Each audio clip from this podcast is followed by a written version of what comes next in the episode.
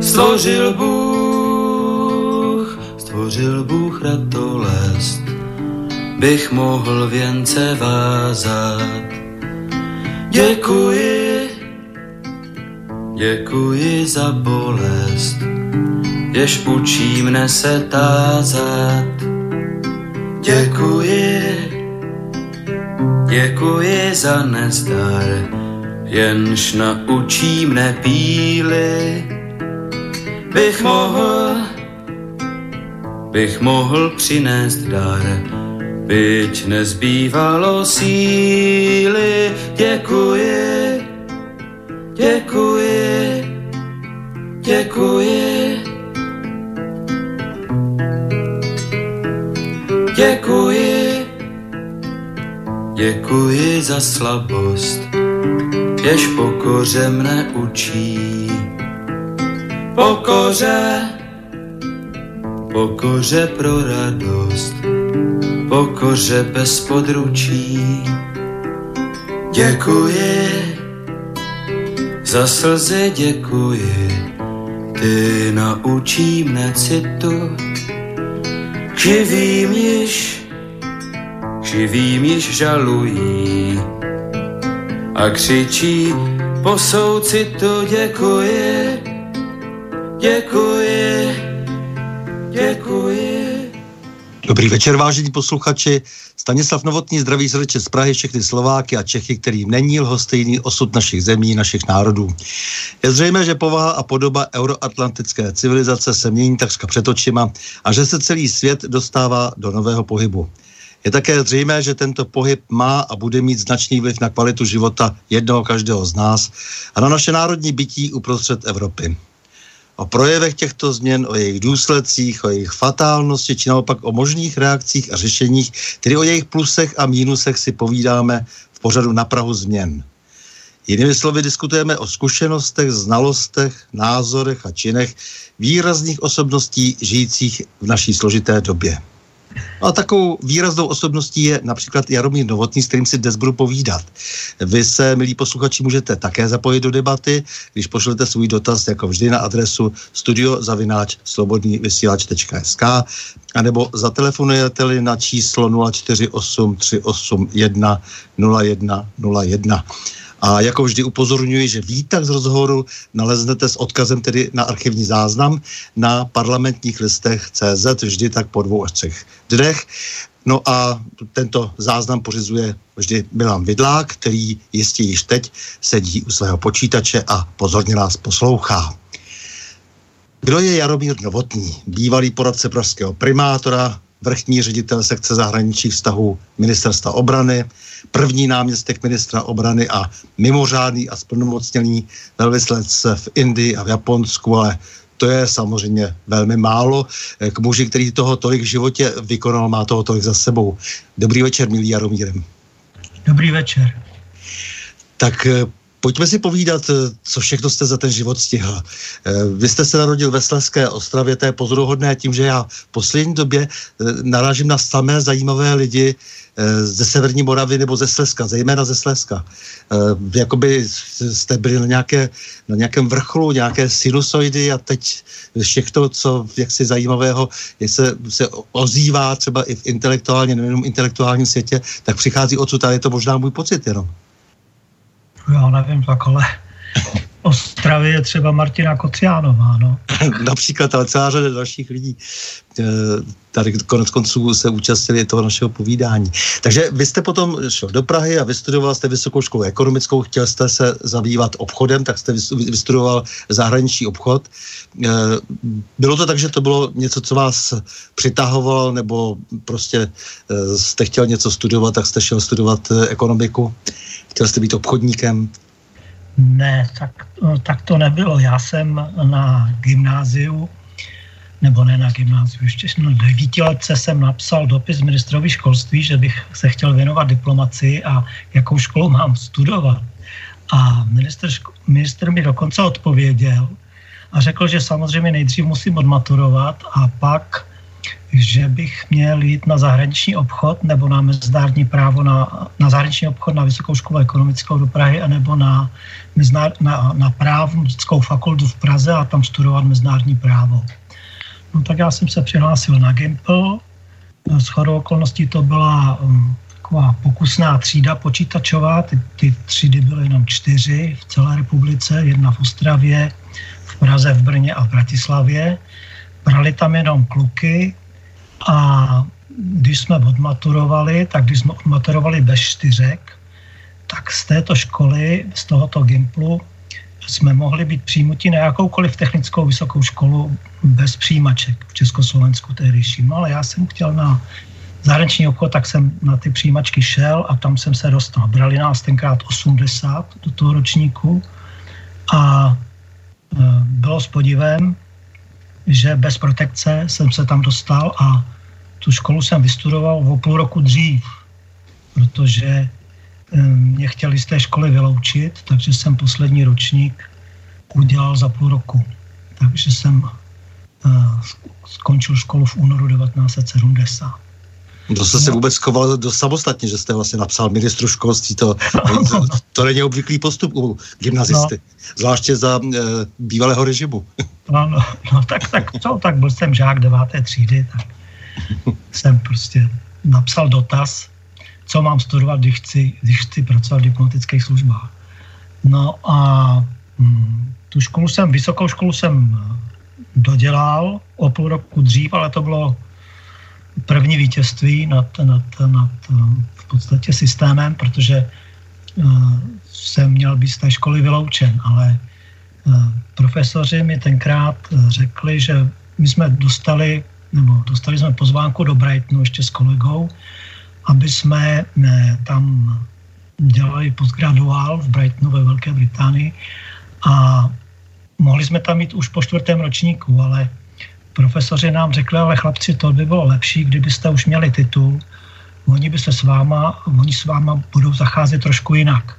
No takže my jsme dělali půl roku uh, zkoušky před termínem, no a když jsme tu školu dokončili, jsme odpromovali v únoru, tak týden potom přišel přípis, že není vhodné, abychom dostudovali. No. Takže uh, děkán uh, sdělil úřadům, že prostě je jim líto, ale už nejsme žáky ústavu a tím jsme uh, si získali jeden rok života, protože místo na dva roky na vojnu jsme šli jenom na rok, že jsme byli absolventi, ale to byla první výhra.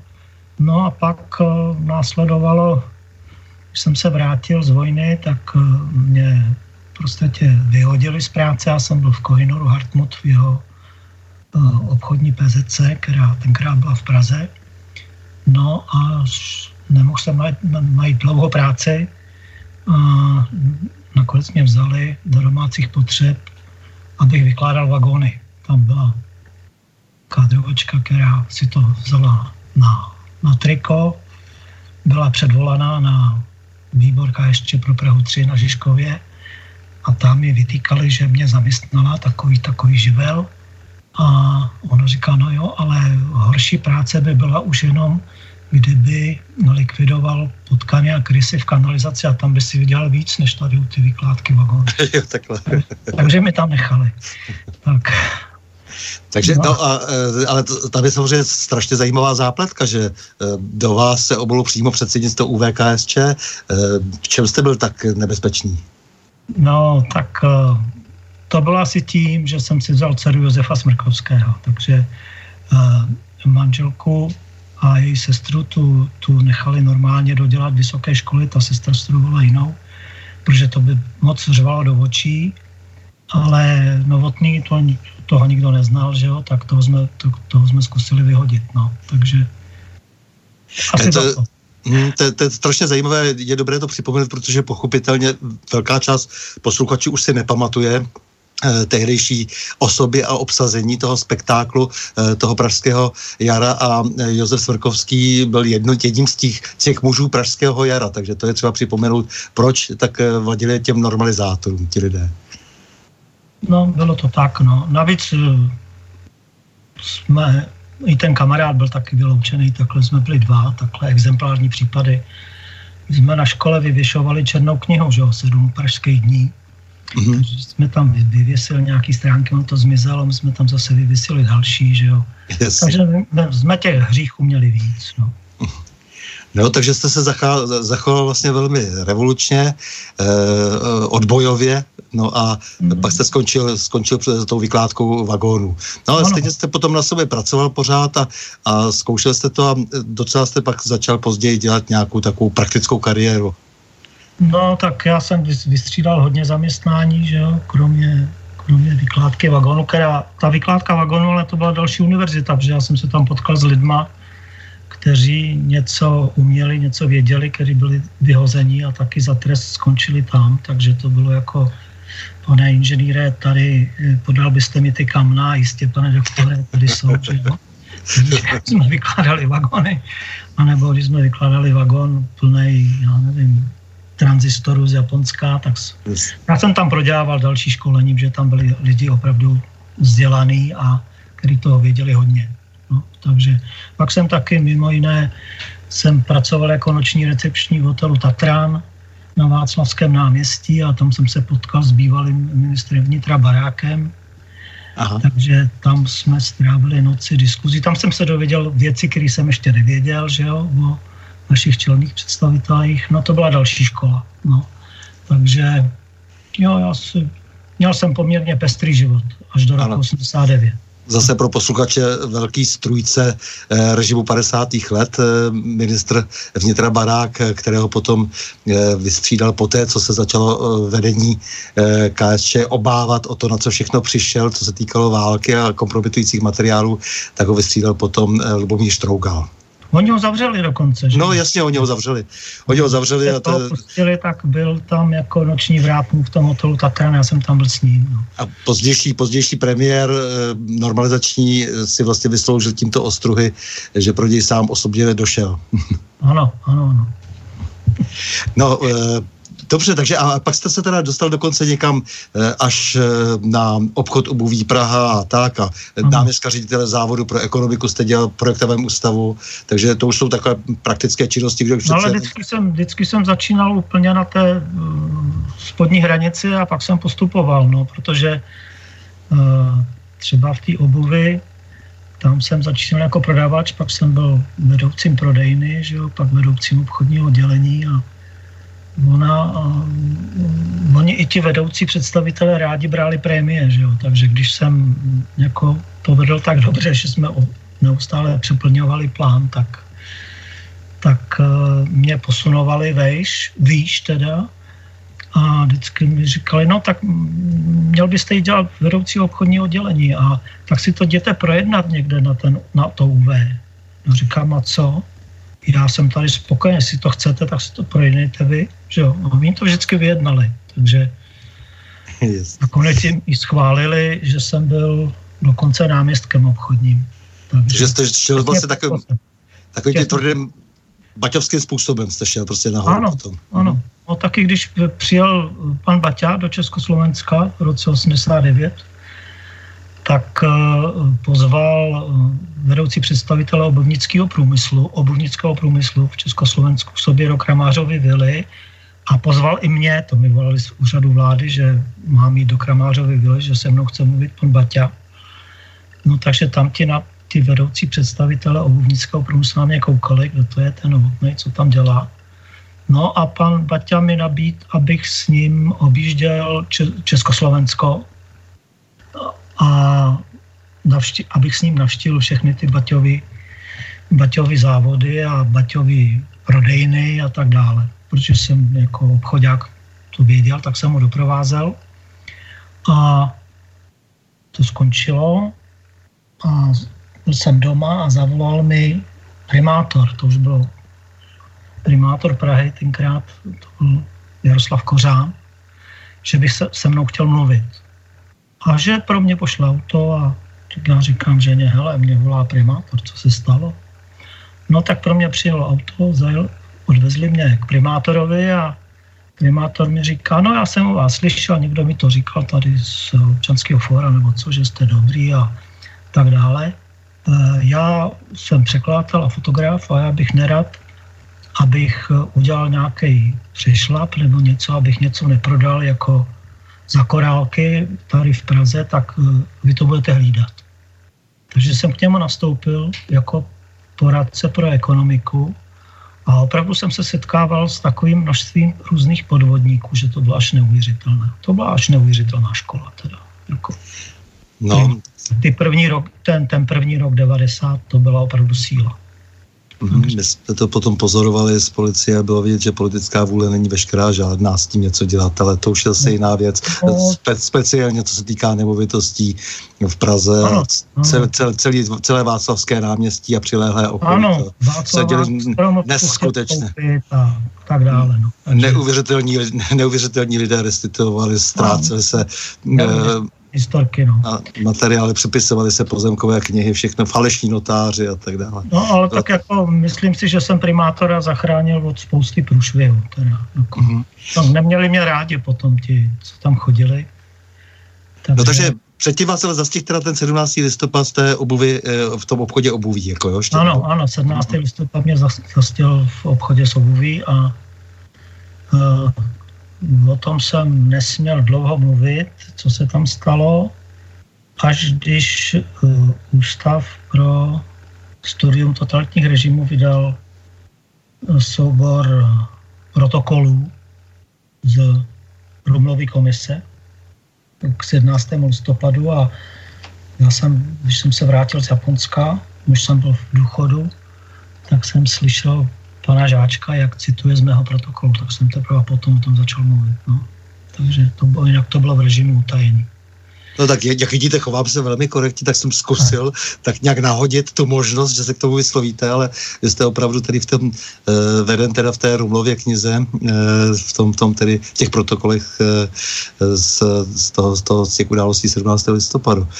Takže jste ano. se vlastně kolem toho pohyboval hodně. E, nějakou pikantnost chcete k tomu ještě říct, jako, nebo? Já jenom chci říct, že um, za mnou přišli ze sovětského tenkrát velvyslanectví dva lidi a vyprávěli mi neusta- neskutečné, neskutečné věci, mi říkali. A říkám, no prosím vás, a proč to říkáte mně, proč to nejdete říct do laterní magiky, tam, tam jako, kde to sedí celý všechno, že jo. Oni říkali, nám by nikdo nevěřil, ale vy jste z takové rodiny, tak vám to uvěří. Že jo? Takže v podstatě jsem vyřizoval zkaz, zkazy sovětského politběra. Co se tady bude dít a jaké jsou podmínky a tak dále. No ale nebyl jsem jediný. Teda. To vím, že jsem nebyl jediný. Bylo jich víc. Já jsem hrozně rád, že to říkáte právě, to bylo trošku cílem té mé nenápadné otázky, protože eh, z toho aspoň eh, vnímavý posluchač si uvědomí, že takový ty, ti, ty, ty různí eh, tady náfukové, kteří se předvádějí, jakože odsud odvedli sovětská vojska a tak dále, tak prostě, že to jsou tlachalové, že, že samozřejmě to má k realitě velmi, velmi daleko, takže vy jste no. živoucím důkazem tomu, že se předávali zkazy úplně jinak, například o tom, že se nezasáhne nezasáhne prostě proti eh, těm demonstracím. No, no, no, no například, že jo.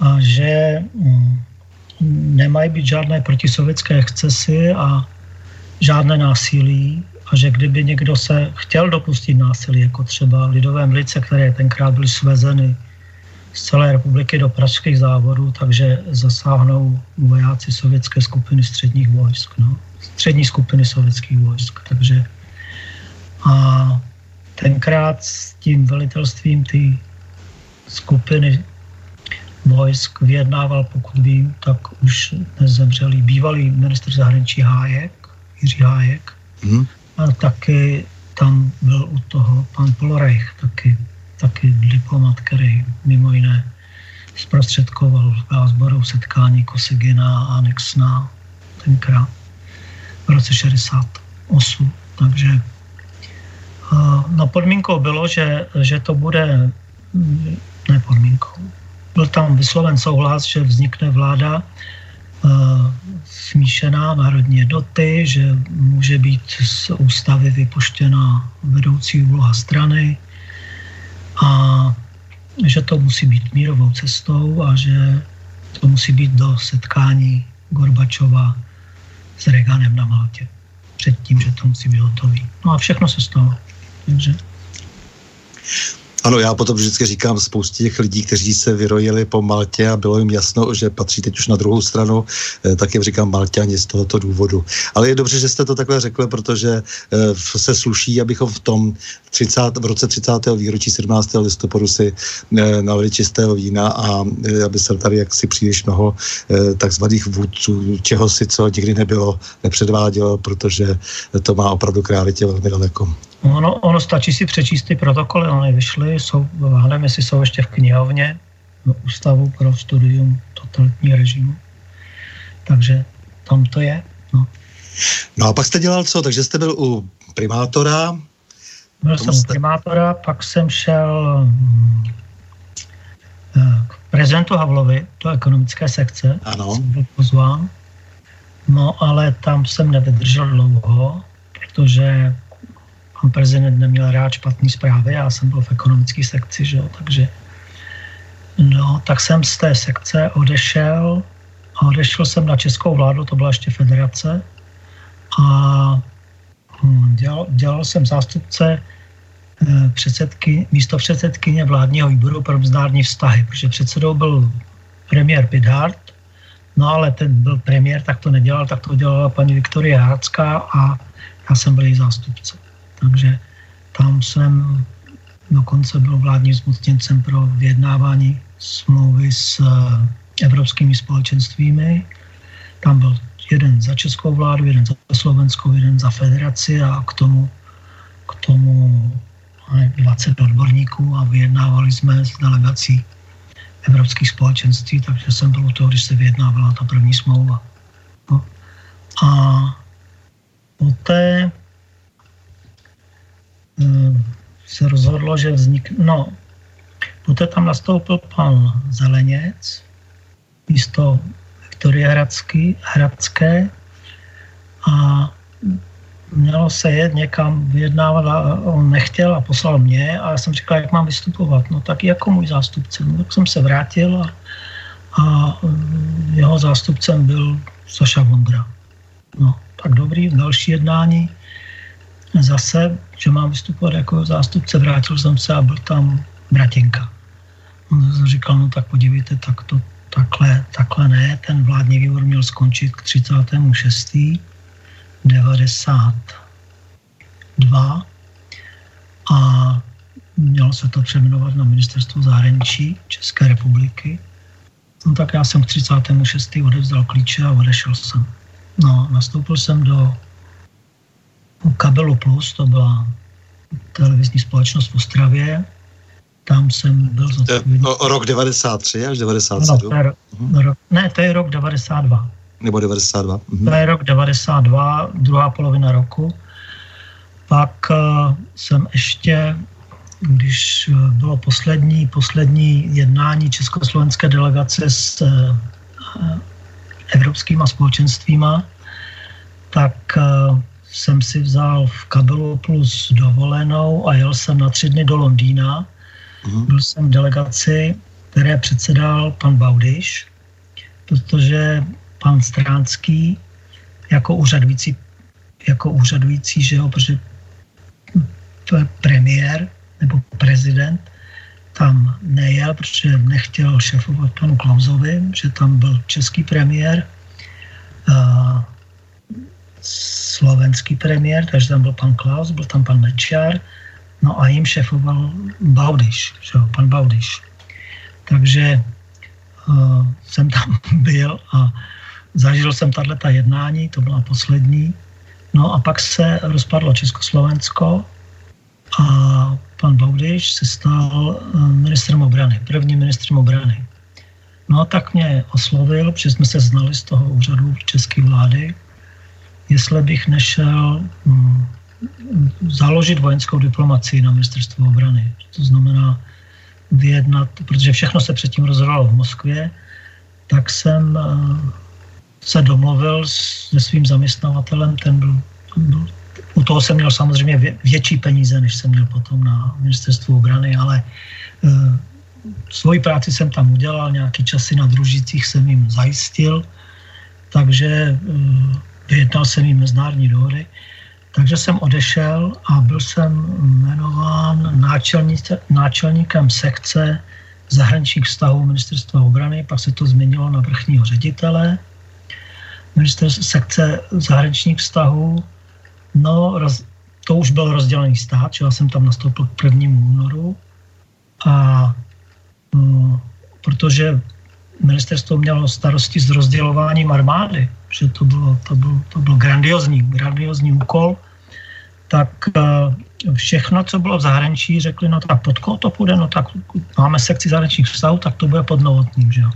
No takže já jsem vyfasoval prapor Československé armády v bývalé Jugoslávii a všechny Českoslo, všechny, všechny hm, mezinárodní pozorovatele, které jsme měli v různých misích po celém světě.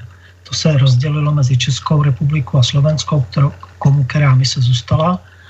A hm, na prapor nešlo rozdělit, protože federální schromáždění přijalo zákon, že vojáci můžou požádat o státní občanství do konce dubna.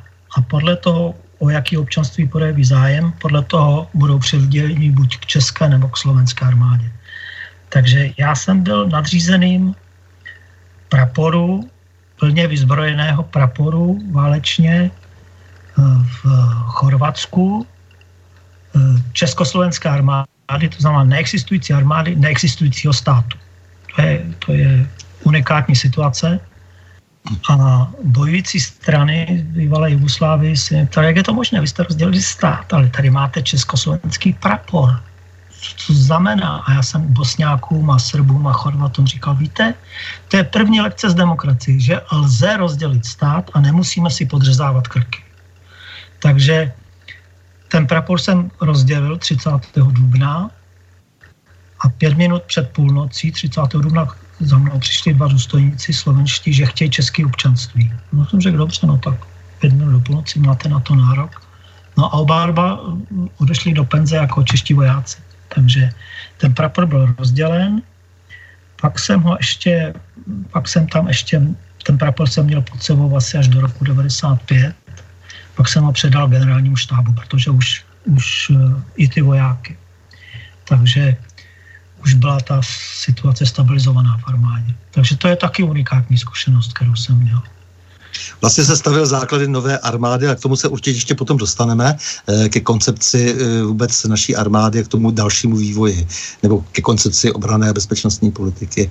Eh, tak, takže jste byl u těch prvních misí? No, tak měl jsem je pod sebou. U první mise se úplně nebyl. To první mise Československé armády byla do zálivu, když mhm. byla uh, první válka, ano, ano, ano. první válka s uh, Irákem, když, když obsadil Kuwait, tak u toho jsem nebyl. Já jsem byl až od uh, roku 93. Mm-hmm. Že. Takže no, no, jsem zažíval opravdu hezký, hezký situace, kdy jsem tam měl poprvé, tak jsem byl v obleku. No a na prvním checkpointu jsem měl samopal v břiše, byl srbský samopal, se mnou byli parašutisti, kteří pro mě přijeli, par, paragáni, kteří tam byli v tom praporu tenkrát a tam to mluvil tenkrát podplukovník Blána, to je dnes, dneska je to pan generál, už ve výslužbě. No a, a co to veze a Češi a co a to a tady, tak se napijem rakie. Tak jsme se napili rakie, no tak ten samopal vyndali z toho břicha a tak jsme projeli až k tomu praporu a příště, když jsem tam jel, tak už jsem měl vyfasovaný maskáče a tam jsem měl hodnost a všechno možné, aby se mnou jednali klidu. Že? Takže jsem tam navštívil všechna, všechny kontrolní body, které tam čeští vojáci měli. Zažil jsem, když po mně stříleli Srbové i Chorvati. A zažil jsem také situace, kdy jsme organizovali jednání bojujících stran, tak se eh, scházeli vždycky u nás, protože eh, k Polákům by nešli eh, Srbové, protože Poláci jsou katolíci, tak budou fandit Chorvatům. K Jordáncům by nešli ani Srbové, ani Chorvati, protože budou fandit Bosňákům, že jsou to muslimové a k Ukrajincům by nešli zase Srbo, Srbovi, Srbové, Srbové by tam šli, ale nešli by tam Chorvati a muslimové, protože to jsou pravoslavní. Takže se dohodli bojící strany, že všechny jednání budou na území českého praporu, že Češi jsou neznavozy a mm, budou neutrální, že nefandí žádnému bohovi. Takže no a při první schůzce jsme jim neudělali osobní prohlídku těm velitelům. To byli všechno spolužáci z jedné válečné akademie, všichni se znali. A oni se po prvních stakanech lozy byli ochotní podřezat kapesními noži, co měli, takže pak příště už byly vždycky osobní prohlídky. No ale faktem je, že ten český prapor tam měl skvělou, skvělou pověst, byli jsme opravdu neutrální a každému, co, co mu náleželo. Takže tak si možná vzpomínáte, že byli vyznamenáni naši vojáci, když zachraňovali, zachraňovali francouze, kteří se dostali do palby mezi srb, srbské a chorvatské jednotky a prostě nikoho tam nechtěli pustit a Čechy tam pustili. Takže no, naházeli do otéček a odvezli. Pojď, pojďme dál, protože daleko ještě zajímavější je, že vy jste vlastně vyjednával ty první stupní podmínky do NATO, nebo byl jste v té Ano, ano já, jsem, já jsem byl u všech, u všech vyjednávání od začátku až do konce u té vojenské části. Ano, to jsem uh. byl. Uh, tam jsem, no, znal jsem všechny generální tajemníky od Manfreda Wernera, Manfredem Wernerem počínaje a Lordem uh, Robertsem Konče.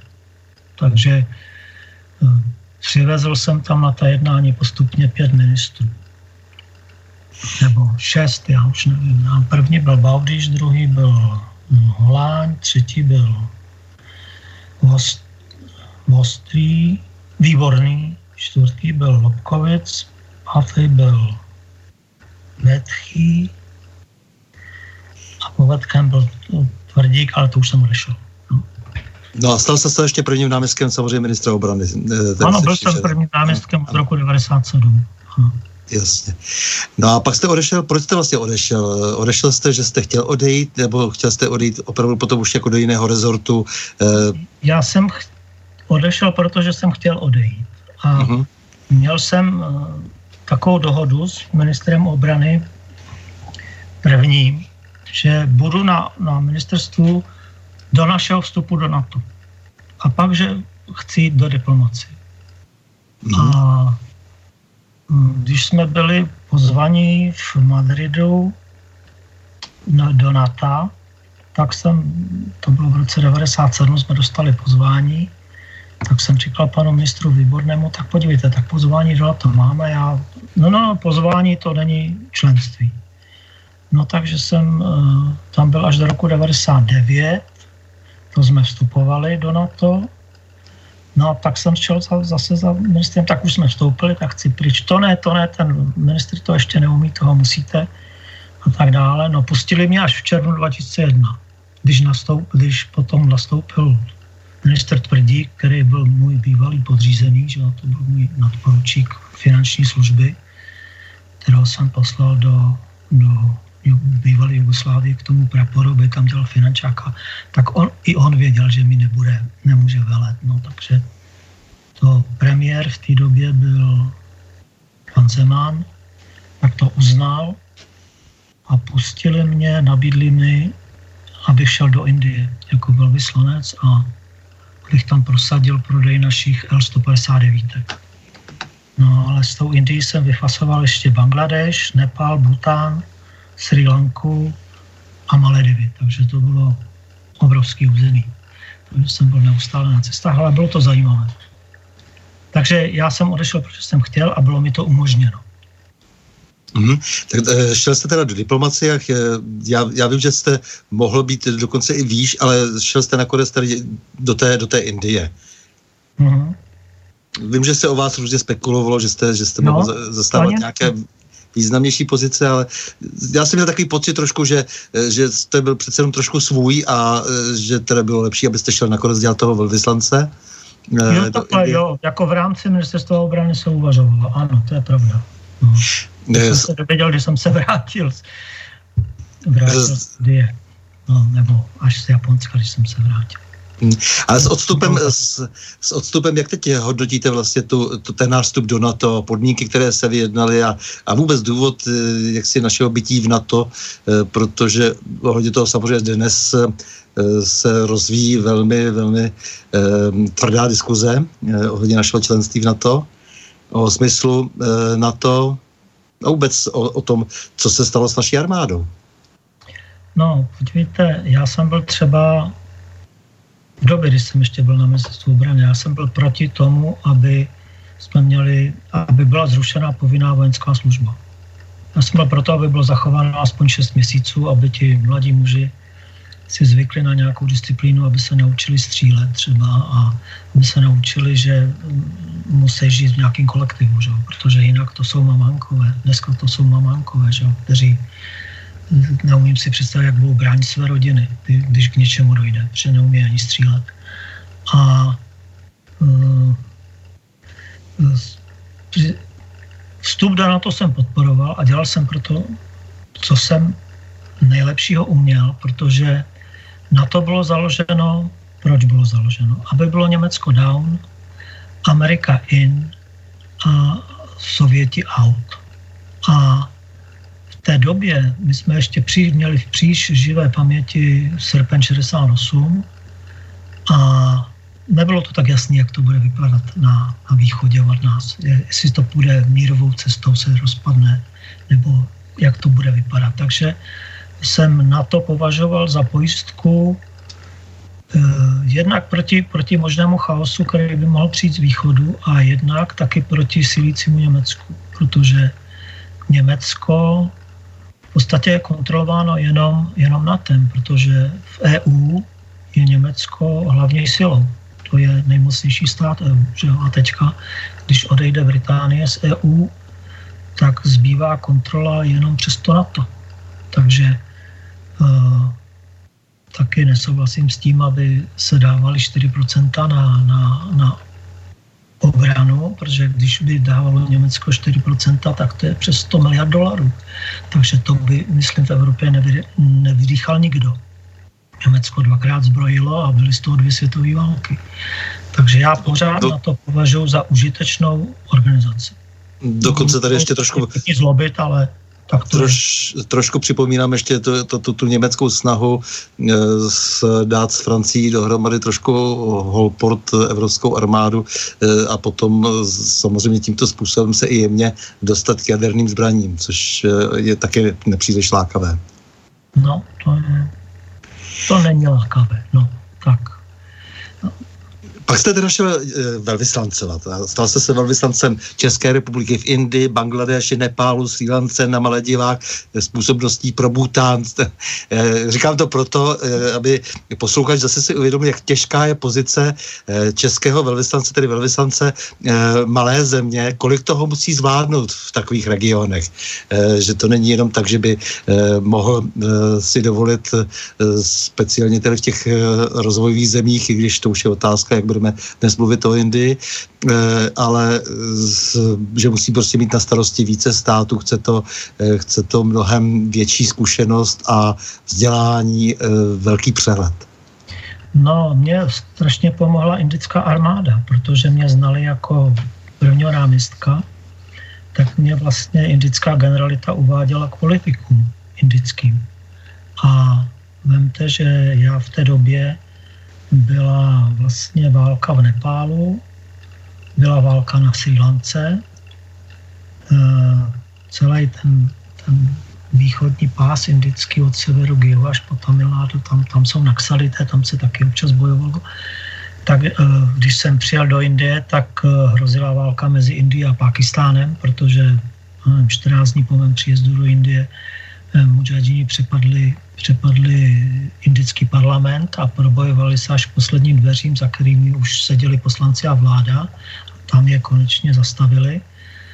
Takže obě země mobilizovali, to bylo milion vojáků na každé straně a že na frontu do, do Himala, tam do Kašmíru a na, na západní hranice Indie No to, to nebyla jednoduchá situace. Tam mi pomohlo to, že jsem byl vlastně z vojenského prostředí, že jo? takže tam se velvyslanectví se stěhovala na jich Indie, protože se očekávala válka a já jsem byl jediný na té poradě eh, velvyslanců EU, ještě tam byla Austrálie, Nový Zéland, Spojený stát. Já jsem říkal, válka nebude, protože eh, se nevyplatí, aby bojovali týden a bude jim trvat, já nevím, několik x týdnů, než tam navezou zásoby munice, zásoby pohonných mod, mezi tím napadne do těch průsmyků sníh, ty hlavně vychladnou a a na jaře bude už všichni budou v klidu a vyřeší se to, že jo? takže ono, ale oni se, všechny ambasády se evakuovaly na jich a e, my a Slováci jsme tam zůstali a volala mi tenkrát e, z hospodářské komory, že má přijet delegace obchodníků do Indie, jestli mají přijet, že ty zprávy jsou strašlivý. Jsem třeba to budete za hrdiny, budete mi všude otevřít dveře a uděláte bezvá obchody. Taky přijeli a taky se stalo. Udělali obrovský obchody. Takže to je taky jsem měl velmi dobrý vztah se srilánskou vládou, protože jsme jim pomáhali proti Tamilům, že jo. Takže, no ale to jsou některé věci, které se moc nedají povídat, že jo. Ne, tak samozřejmě vždy... Tam nějaký ministr a pochopil se, že jsme něco s něčím pomohli, pomohli eh, syránské armádě, no a já jsem musel začít přemýšlet o bezpečnostních opatřeních na ambasádě, aby tam tygři to tam nám něco neudělali. Ne, já vždycky samozřejmě upozorňuji, že lidé z vysokých pozic ve státní správě a samozřejmě z diplomacie a e, z různých jiných podobných jaksi režimových pracovišť nemusí a, a nesmějí dokonce říkat všechno, takže někdy se e, posluchači třeba domáhají e, některých odpovědí, které dostanou. no, no tam ono stačí, co prokecnou ti politici někdy. No, no, no, to, to si, ty si myslím, že se většinou ve chovají eh, neprofesionálně, přestože tu profesionalitu potom po druhých vyžadují, ale eh, chci se a povedlo se vám vlastně trošku nějaké české obchodní zájmy výrazným způsobem prosadit? Eh, během, během mého pobytu se zvedl obchod o 400%, mm-hmm. náš vývoz tam. Všechny, všechny indické rakety středního a daleko doletu jsou na podvozcích Tatra. Všechna indická letiště mají české radary, ultralighty jsme tam prodali, které kontrolují hranice a ty povstalce. No, no leco se povedlo. No. A v podstatě Indové zachránili Tatru, která byla před, před bankrotem. Takže eh, tím, že všechny ty raketové systémy jsou na Tatrách, že? takže se tam vyvezlo, nevím, 1800 tar- Tater během prvního roku. Takže indická armáda zachránila českou Tatru, kterou američani malem zbankrotovali. Že? Teďka už má Tatra zase český vlastník, ale vystřídali se tam tři. Takže když přijel třetí, chtěl se mnou jednat, tak jsem říkal, no jo, a jak já mám záruky, že vy nebudete takový jako ti předchozí, že jo. Tak pak jsem je dostal, no, tak jsem znova začal jednat a je tam dokonce pobočný závod v Indii, Tatry tam byl, ta, ta prapodivná privatizace no. samozřejmě eh, na sebe nalepila strašnou spoustu uh, lidí, kteří celý řetězec, kteří vždycky si chtěli uh, sebrat svoji částku. Uh, všichni byli zprostředkovatelé, něco se malinko no. o Tatře, protože nám co se nabízeli na východ zase uh, slyšel a uh, pak se vytvářely tak nehorázné ceny, že to nebylo prodatelné a, a se žádný vyrovitelné. Škodovka otevřela závod v Orangabádu, pobočný závod v Indii, kde se tam, tam se vyrábějí škodovky, že jo, to je kousek Evropy. Jste v tom závodě, to je Evropa, vyjdete za plot a jste ve středověku, kde bůvoli tahají kovozy s dřevěnýma kolama. Jo, takže to je, tam jsou, v Indii může to být jeden den v 21. století, když budete v, ve středisku jejich kosmického výzkumu, Druhý den můžete být, já nevím, 20. století, třetí den můžete být ve středověku a když si zajedete na uh, Nikovarský ostrovy, no tak budete v době kamene. Takže Indie je opravdu uh, svět, to je světadíl v podstatě. Takže je tam spousta kultur, spousta jazyků, že máte tam 28 federálních států, takže to je jako EU podstatě. A máte tam 18 úředních jazyků, že jo, protože každý ten stát má svůj řeč, svoje písmo a tím 18. jazykem je angličtina, aby se mezi sebou domluvili ti šéfové. Takže až po plukovníka v, v policii, až po plukovníka máte od plukovníka mluvíte svým jazykem a když chcete být plukovník, tak musíte umět perfektně anglicky, abyste se domluvil při koordinaci s eh, ostatníma státama. No, Jsme zatím svědkem, myslím, jako docela velkého zázraku, že Indie drží pohromadě a už dost dlouho. A, no to je eh, zázrak. To je no, a, ano, ano, protože všichni, kdo známe malinko aspoň e, právě tu obrovskou rozmanitost kulturní, jazykovou, e, náboženskou, tak e, historicky, jak, si, jak se naprosto nekompatibilně vyvíjely ty jednotlivé části, tak e, to je zázrak. No. no a tam je tím tmelícím prvkem je armáda. Tam v hmm. armádě můžete dosáhnout jakýkoliv hodnosti podle toho, co umíte a můžete být i z té nejnižší kasty. Že? Takže No ale tady je zajímavé, že vlastně ta Indie dneska aspiruje, do, do, do budoucna vlastně na, aspiruje na tu dvojku vlastně ekonomickou po Číně, eh, protože se situace eh, poměrně rychle mění a eh, jsme svědky jako opravdu raketového vzestupu. Indie se fantasticky rozvíjí. To málo kdo ví, že Indie třeba uh, patří mezi země, která vyslala sondu na Mars třeba. To málo kdo ví. No. Indie má balistické rakety mezikontinentální, teďka se chystá vyslat sondu na měsíc, která tam má přistát. Takže Indie je mm, v podstatě nukleární mocnost a rozvíjí se takovým tempem, že mm, že opravdu za chvíli bude druhá, ne, bude třetí, nebo druhá po Číně. Jo? Ano, já, já si myslím, že... Státy, tak, eh, tak Indie má šanci být třetí po Spojených státech. No, dá se, myslím, predikovat i to druhé místo do budoucna. Ale to, nějaké... do budoucna, ale to je tak, no, no, no. tak 20-30 let. Ano, ano. E, tak e, potom jste odjel do Japonska, takže Japonsko zase naopak země úplně jako jiná, vyspělá. Eh, velmi, no. jak je to vlastně s naším obratem eh, zahraničního obchodu s Japonskem? Japonsko, já už tam, já už jsem na devět let jsem pryč, jo. takže nevím, co to tam dosáhli naši teďka, ale naše firmy, které jsou dobré v nanotechnologiích, tak ty se tam uplatnily. Uh, povedlo se nám tam prosadit, že tam můžeme vyvážet potraviny, což byl taky dlouhý proces s Japoncema. A Japonci mimo jiné, to málo kdo tady ví, jsou největší dovozci českého chmele. A došlo to, to je červenák, žatecký červenák.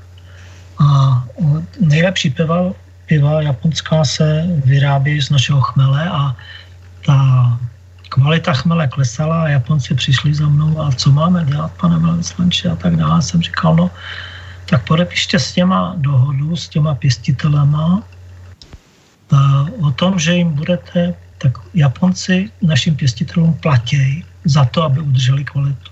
Jo, a ta dohoda se podepisovala na našem velvyslanci. Takže uh, japonské pivovary, tam byli sládci, že jo, češ, čeští, No, česká kultura v Japonsku, to je úplně neskutečné. Já jsem tam zažil představení uh, uh, její pastorkyně v češtině, že jo. To, mm-hmm. no, nastudovali tam šéf Českého centra, který je vynikající japanolog mm, Petr Holý, tak ten tam tomu souboru prostě je učil výslovnost. Na to představení šla a, ne, pastorkina, to byla Liška Bystrouška, pardon. Aha. A tam přišel i císař císařovnou, takže jsem tam seděl za nima, že jo. A já jsem těm Japoncům rozuměl, co zpívali, jo. To bylo, oni sice česky neuměli, ale zpívali to česky, ale nádherně. Takže jinak jako je tam strašně populární dvořák, že jo, novosvětská, ta je strašně populární. A navíc navíc velvyslanci EU každý rok bylo to, že někdo vyfasovali jsme nějaké školy v různých provinciích, no, se vylosovalo. No a když jsem přišel do té školy, tak ty dětičky mi zpívaly japonské písničky s českýma melodiemi. Jo. A já jsem nad tím dumal, jak je to možné, že tu písničku přece znám. Že jo.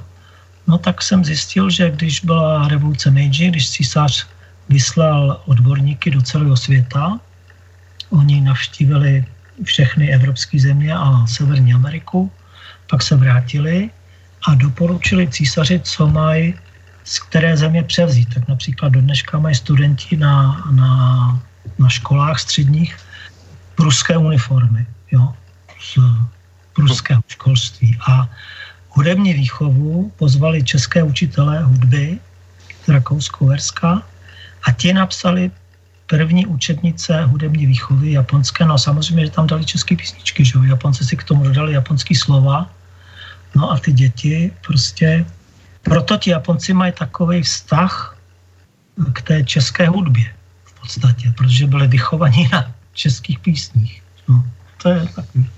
A kolik je tam takových lidí, kteří mají takový uší vztah eh, k České republice? No, tam Třeba... jsou společnosti přátel. Společnosti uh-huh. přátel České republiky, ty jsou uh, téměř v každé, v, každé, v každé provincii, v každé prefektuře. Tak, jo, takhle, aha, no, to je zajímavé. Že to jsou, to jsou dobrovolně, to není nič, nikým placený. Že? A když jsem byl v Japonsku, tak se tam otvíralo České centrum, které bylo první v Ázii, že? takže to České centrum nám taky vykonalo kus práce. Dalším známým je třeba krteček. Jo? Ten je obrovsky populární v Japonsku, nejenom v Číně, ale v Japonsku. A e, náš, e, náš režisér, e, který točí, asi teďka nemůžu vzpomenout na jméno, loutkové filmy, ne šikané drž, a to je jedno. Švankmajer, ne? Nebo kdo? No, jak? Švankmajer? Švankmajer, ano. Hmm. Ten je tam ten je tam hvězda. My jsme, my jsme eh, dokonce měli premiéru filmu v Japonsku dřív, než šel v Česku. Že? Ten, je, ten je populární obrovsky, tam Švankmajer. Takže mm-hmm. to, je, to jsou neuvěřitelné věci. No. Takže uh, Japonci, je tam taky hodně českých hudebníků, kteří tam odešli, oženili se tam, zůstali tam, hrajou v japonských orchestrech a Česká filharmonie jezdí každé dva roky do Japonska na turné, že jo. Brněnské divadlo tam jezdí jako s operama, s představeníma a další orchestry a vždycky mají vyprodáno a vždycky mají úspěch. Takže Japonsko je velmi příjemná země. No. Takže, Takže tam jste byl dlouho nebo? No, dlouho. No, přišel jsem tam v polovině roku. Tam ty roky? 2006 až 2010. Aha, aha. A v Indii jsem byl 2001 až 2006, do poloviny roku 2006 a jel jsem rovnou do Japonska. No a pak jste teda, pak jste teda odešel, uh, už jste se potom vrátil uh, domů vlastně. Jsem se, vrátil jsem se domů 2010, no. uh, 31. října, nastoupil jsem do práce, No a nebyla pro mě práce na zaminách, takže jsem tam půl roku jako vydržel, řekl jsem, že to není hm, důstojný tohleto, že mám nárok na důchod a pozdravil jsem je a odešel jsem do důchodu a na, na večeři, kterou pro mě pořádal japonský velvyslanec, jsem se potkal s Cyrem Svobodou a ten přemýšlel o založení diplomatické akademie, asi bych do toho šel s ním, tak jsem s ním do toho šel a na té diplomatické akademii do dneška učím. Či tam byly nějaké spory, jestli diplomatická akademie má být nebo nemá být, když tedy by měla být ta, ta státní v podstatě, takže to... ne, on totiž Cyril Svoboda si tu značku nechal patentovat. Já vím právě, no. Takže on má nárok na, na, na to jméno. To ministerstvo zahraničí na to nárok nemá. Jasně. A ochranu má Cyril Svoboda. to je to taky nezlepšilo vztahy mezi že jo, diplomatickou akademií a ministerstvem zahraničních věcí. No. A má, máte dobrý pocit z výsledků? Třeba daří se někoho vychovávat opravdu? Ano, už naši absolventi už jsou v Evropské unii v NATO. A dva dokonce na generálním, na ministerstvu obrany a na ministerstvu zahraniční věci také. Jasně, dobře. No, je to, je to zvláštní, tam, tam chodí k nám, tam no, teďka mluvím o té diplomatické akademici Rila Svobody, tam chodí lidé, kteří už mají nejméně jednu vysokou školu za sebou.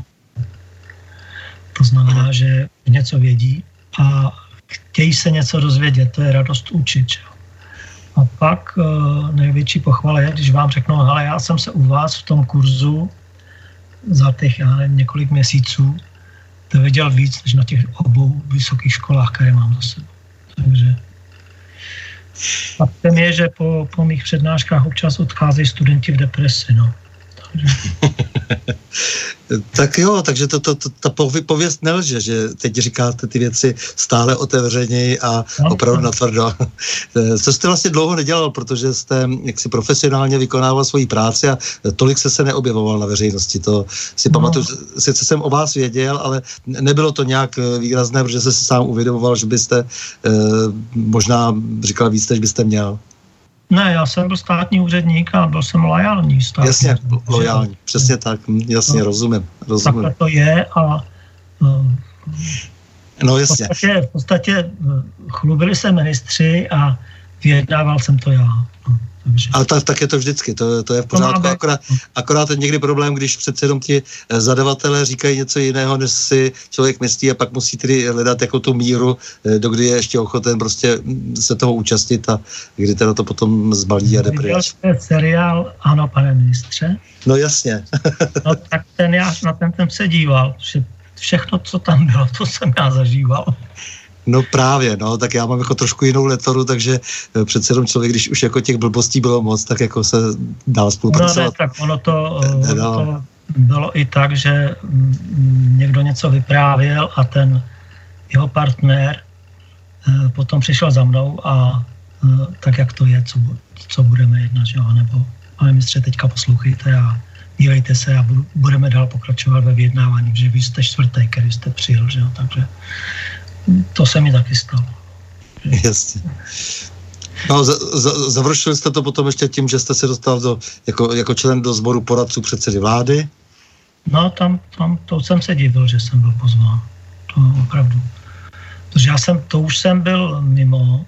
Já jsem si dal rok Bobříka mlčení, když jsem se vrátil v 10. A začal jsem potom psát a, a pozvali mě a já jsem říkal, no a pozval mě pan Špidla. Vladimír Špidla mě pozval.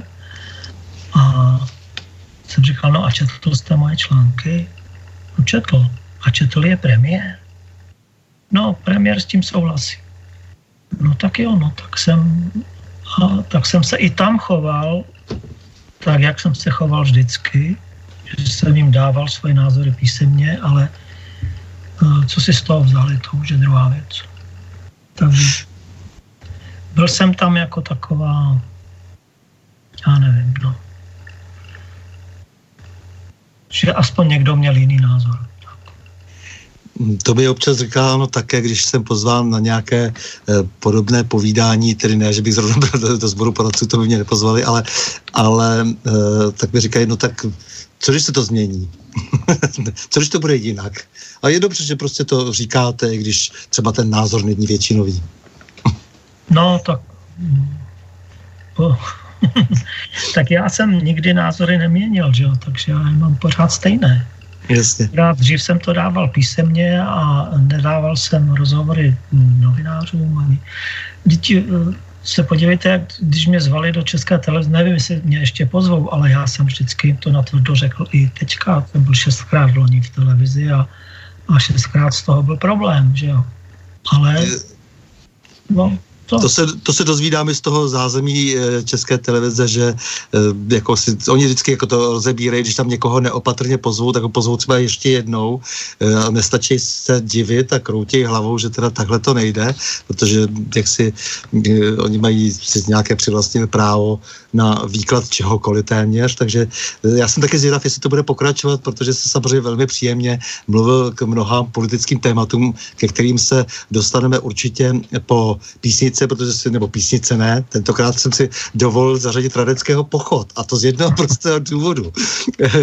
protože maršál Radecký, to je vlastně ten symbol lojality. Já se právě na to napětí eh, hodně myslel, jo, jako který, eh, kterou dával najevo eh, vůči dvoru, vůči politice a byl to nakonec geniální vojevůdce, který udělal opravdu mnoho dobrého, protože jeho jako tažení ať proti Turkům nebo, nebo Napoleonovi a tak, tak to, to byla spousta geniálních strategických taktických kroků a byl to opravdu jeden z našich největších eh, vojvodů. Eh, byť jako tak vždycky nevíme, co s tím, protože on přece sloužil tomu císaři, ale zároveň potlačil, ta, potlačil ty revoluce, naposled v tom roce 1848 právě ještě v té Itálii. A, ale je to pro mě strašně zajímavá figura, která téměř upadla v zapomnění, tedy kromě toho, že s ní trošku žonglovali e, Cimrmani, tak prostě Jan Josef Václav Radecký z Hradče, jako tedy na, ze starého vladického rodu, eh, si myslím, že nám dělal čest. Byl to ten hrdina, ale v době, která e, také hájela nějaký svůj stav, svůj pořádek a už se e, začala ta doba e, měnit, typicky po tom roce 1848, ale on umírá jako ten člověk, e, kde v čele toho pohřebního průvodu jde císař vlastně a on je opravdu tisíci, eh, tisíci lidí opěvován, včetně svých protivníků, přijíždějí důstojníci ze všech možných eh, stran na jeho pohřeb. Tak jsem si říkal, že to stojí za to, protože Johann Strauss starší napsal ten rodeckého pochod právě v roce 1848 a tak jsem si říkal, že takové to, jo, ten, ten velký český hrdina, ten vysoký, vysoký důstojník a potom tedy jak si ten nejdůležitější nejsilnější voják eh, v impériu. Eh, samozřejmě taky mohl mít jako nějaké problémy s lojalitou, jestli ano nebo ne, eh, ale plnil velmi důsledně a velmi profesionálně zadání. Tak já poprosím Borisa, aby nám pustil pochod Radeckého.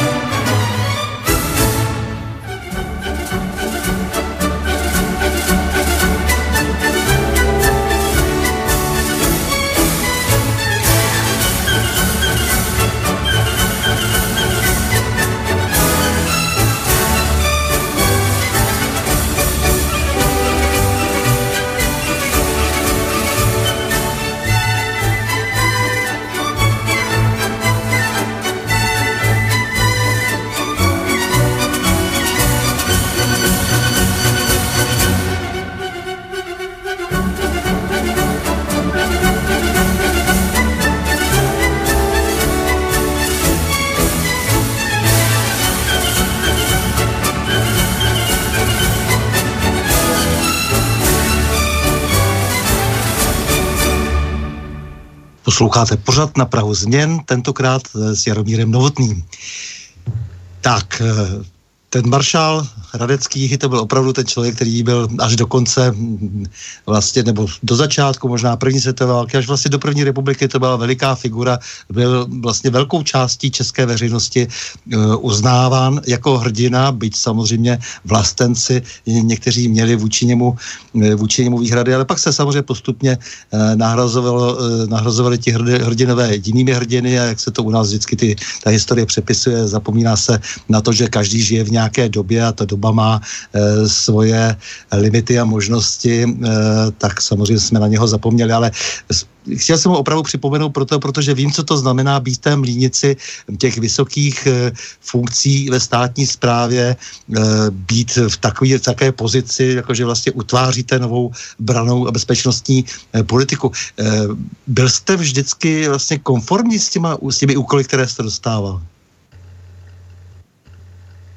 No tak já jsem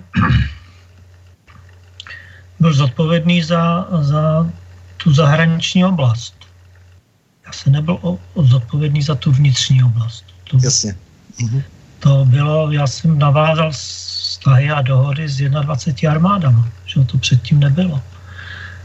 Měl jsem problém s tím, když se organizovalo první cvičení s Holandianama, tak jsem byl pozván do parlamentu a tam, tam jsem málem přišel o hlavu, protože my tady nechceme žádné cizáky a vy tady budete cvičit s vojákama z NATO a z nějakého Holandska a tohle. A já jsem tím poslancům říkal, no to je, to je škoda. Ona tady přijíždí holandská královna na návštěvu a chce se s těma vojákama setkat. Ježíš, to je dobrý nápad. Tohle jo, že každý chtěl být v té výčovně a chtěl se uh-huh. s holandskou královnou. Že jo. Takže eh, pak taky se organizovalo první cvičení s Bundeswehrem, tak tenkrát eh, republikáni Sládkovi organizovali velké demonstrace, nebo chtěli zorganizovat velkou demonstraci. No tak eh, jsem oznámil, že bude to cvičení tam a tam, že budu přicházet, no a oni samozřejmě přišli někdy, někudy úplně jinudy a tam ti lidi čekali marně, že jo. Takže to, to se provedlo několikrát, že jo, taky. Když eh, tady jednou přilítal hm, velitel naťáckých sil v Evropě, amerických a generál Joven, tak uh, mu byl někde, myslím, že byl na Slovensku, tak mu řekl, že do Čech ne, že tam hrozí teroristický útok. Takže mu to CIA a FBI mu to nedoporučovali a tak on mi zavolal a říkal, hele, oni mi tady říkají, že nemám letět, že tam hrozí teroristický úkol, útok a tak dále. Jsem říkal, ale je klidně přilette, že jo, to nic se, nic se přilet, nic se, nic se nebude dít. No tak on řekl, novotný řekl, že se nic nestane, tak jsme přiletěli, no nepřiletěl do Ruzině, přiletěl, přiletěl do Gbel, že jo, takže novináři všichni byli v Ruzině, no, znám, že přiletěli do Ruzině, no a Zekmel si ho odvezli a pak jsme šli spolu, on říká, já bych chtěl mezi lidi, a říkal, no, tak půjdeme, a byli jsme na Václaváku, že mezi lidma, teďka lidi je, že Joe Van, že jo, tohle. No, takže pak to bylo v novinách, no. No a hm, oni, já jsem měl takovou tradici, jsem založil, že když jsem měl tady vysokého představitele, tak jsem ho vzal na pivo někam. Jsem je na pivo k Tepforovi, jako ke Švejkovi. Že? A tam je taková malá, oni tam mají takovou malou hm, hospodku připojenou k tomu a tam se tomu říkalo Brečneidra. A tam se všichni ti vysocí představitelé, co tam byli na pivu, tam se tam podepsali na zeď. Já nevím, možná, že už to vymalovali a zatloukli. No ale stalo se mi, že jsem pozval jednoho, že jo, a tento řekl, Pentagonu, přijel druhý a už chtěl taky na pivo a přijel taky Šalikašvili, to byl předseda sboru náčelníku štábu a říká, vylezl z letadla, vítal jsem ho na letišti s americkou velvyslankyní Volkrovou a první, co řekl, je, já bych chtěl taky jít na to pivo. Ale, no tak, tak jsme ho zavezli do, do vojenské vily, kde byl ubytovaný a pak jsme šli na pivo A já, já jsem tak jednu dobu byl v té obuvi, jak jsem prodával ty boty na, v domě obuvy, tak tam jsem měl prodavačku a její manžel byl čišníkem u, u Kalicha. Ne u Kalicha, u, u Tigra. A tak jsem mi řekl, že zavolala manželovi, spojila mě s ním a jsem říkal, ale Tondo, já tady budu mít vysoký představitele a chtěli být na pivo, můžeme přijít, no jasně, tak, tak jsme šli k Tigrovi, šli jsme přes Karlov most, tam lidi, turisti, američani nevěřili, že vidějí Šalikašviliho, že tahle to televize CNN a všechno tam bylo, že se vědělo, že přijede. No tak jsme přešli most. A když jsme přešli most, šli jsme k tomu Tigrovi, no a tam, tam byl pan Hrabal. Takže uh, tam jsme si sedli a byli jsme všichni v oblecích a přišel nějaký host a říkal, ježiš, vy jste tady na Fonose, že jste takhle všichni v černým. No a byl z toho krásný večer. Ochranka americká sice byla jako na nervy, protože to neměla prohlídnutý předem, ale se Šelkem jsme byli na tom tak dobře a řekli, jdeme, tak jdeme. No že takovéhle věci se děly. No. Mně jde o to, že samozřejmě tehdy třeba mohl, jako, protože já to vím sám u sebe, že jaký člověk prodělává vývoj a prodělával vývoj, e, se spoustu věcí třeba souhlasit, teď s odstupem třeba vidíte kriticky. Někdy ovšem už člověk, e, už v okamžiku, kdy ty věci jedou, tak má podezření, že je to všechno špatně, to, což mě se stalo na tom ministerstvu vnitra docela záhy, ale to, to říkám, to, to jsou jiná témata, často velmi operativní a tak. A e, takže se ptám prostě jako na ten, na ten vlastně svým způsobem váš vnitřní život, ten, ten e, vztah jako k těm kteří rozdávají ty úkoly a často prostě eh, má člověk eh, pocit, eh, že jsou úplně mimo mísu a přesně jak říkáte, že stačí i to, co říkají, aniž by u toho přemýšleli naprosto zbytečně, sdělují informace, které sdělovat vůbec nemusí a to je jenom takový nejmenší prohřešek. No, ale to, to, to, to znamená potom mm, to napravovat, no. To, napravovat to a vnuknout myšlenku, že je to vlastně jeho nápad a pak to udělá. No. Pracovat prostě nějak takticky na nich, na těch lidech, ano, jasně. Ano, jasně. Ano. E, dobře. To, jinak to nejde, to je, to je v podstatě jako, jako v diplomacii, že jo. Prostě eh, co je, co je vlastně diplomacie, to je taková definice, existuje, že jo. To je poslat někoho do háje, to řeknu slušně, takovým způsobem, že se na to těší a poděkuje vám. Dobře, takže to se vám víceméně dařilo, i když jste e, musel třeba, nebo dokázal jste tím ohnout třeba nějakou věc, která e, byla příliš hrbatá. Ano, ano. To nebo jsem, narovnat. Ano, to jsem, protože někdy slibovali neskutečné věci a ti, ti vojáci se na mě podívali, já jsem ten lehce zakroutil očima a bylo jasné, tak je nechali povídat a pak jsme si to vyříkali, vyříkali a bylo. No, takže to, to bylo... Ano, já, já si pamatuju na takovou scénu. V podstatě já jsem byl uh, historická paměť toho jednání, že jo, protože yes. každý přišel nový a že jo, a koukal, že jo, co se a vy jste byl kontinuální pořád, vy jste ano, já jsem pořád tak kontinuita, no.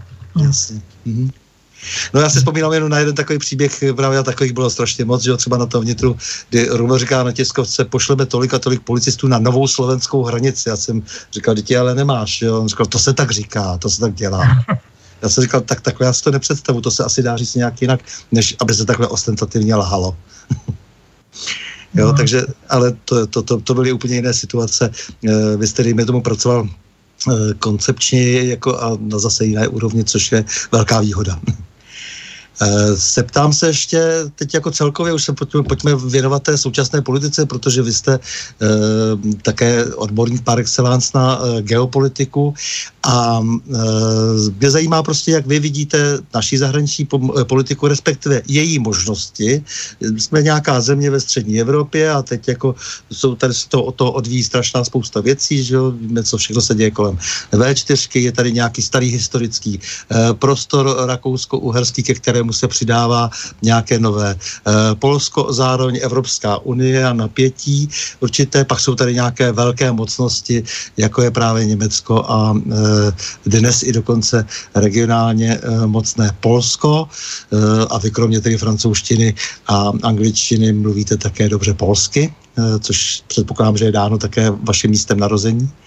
Ano, protože já jsem se polsky naučil z polské televize, protože ta byla mnohem svobodnější než naše, tak jsem sledoval zprávy z Polska.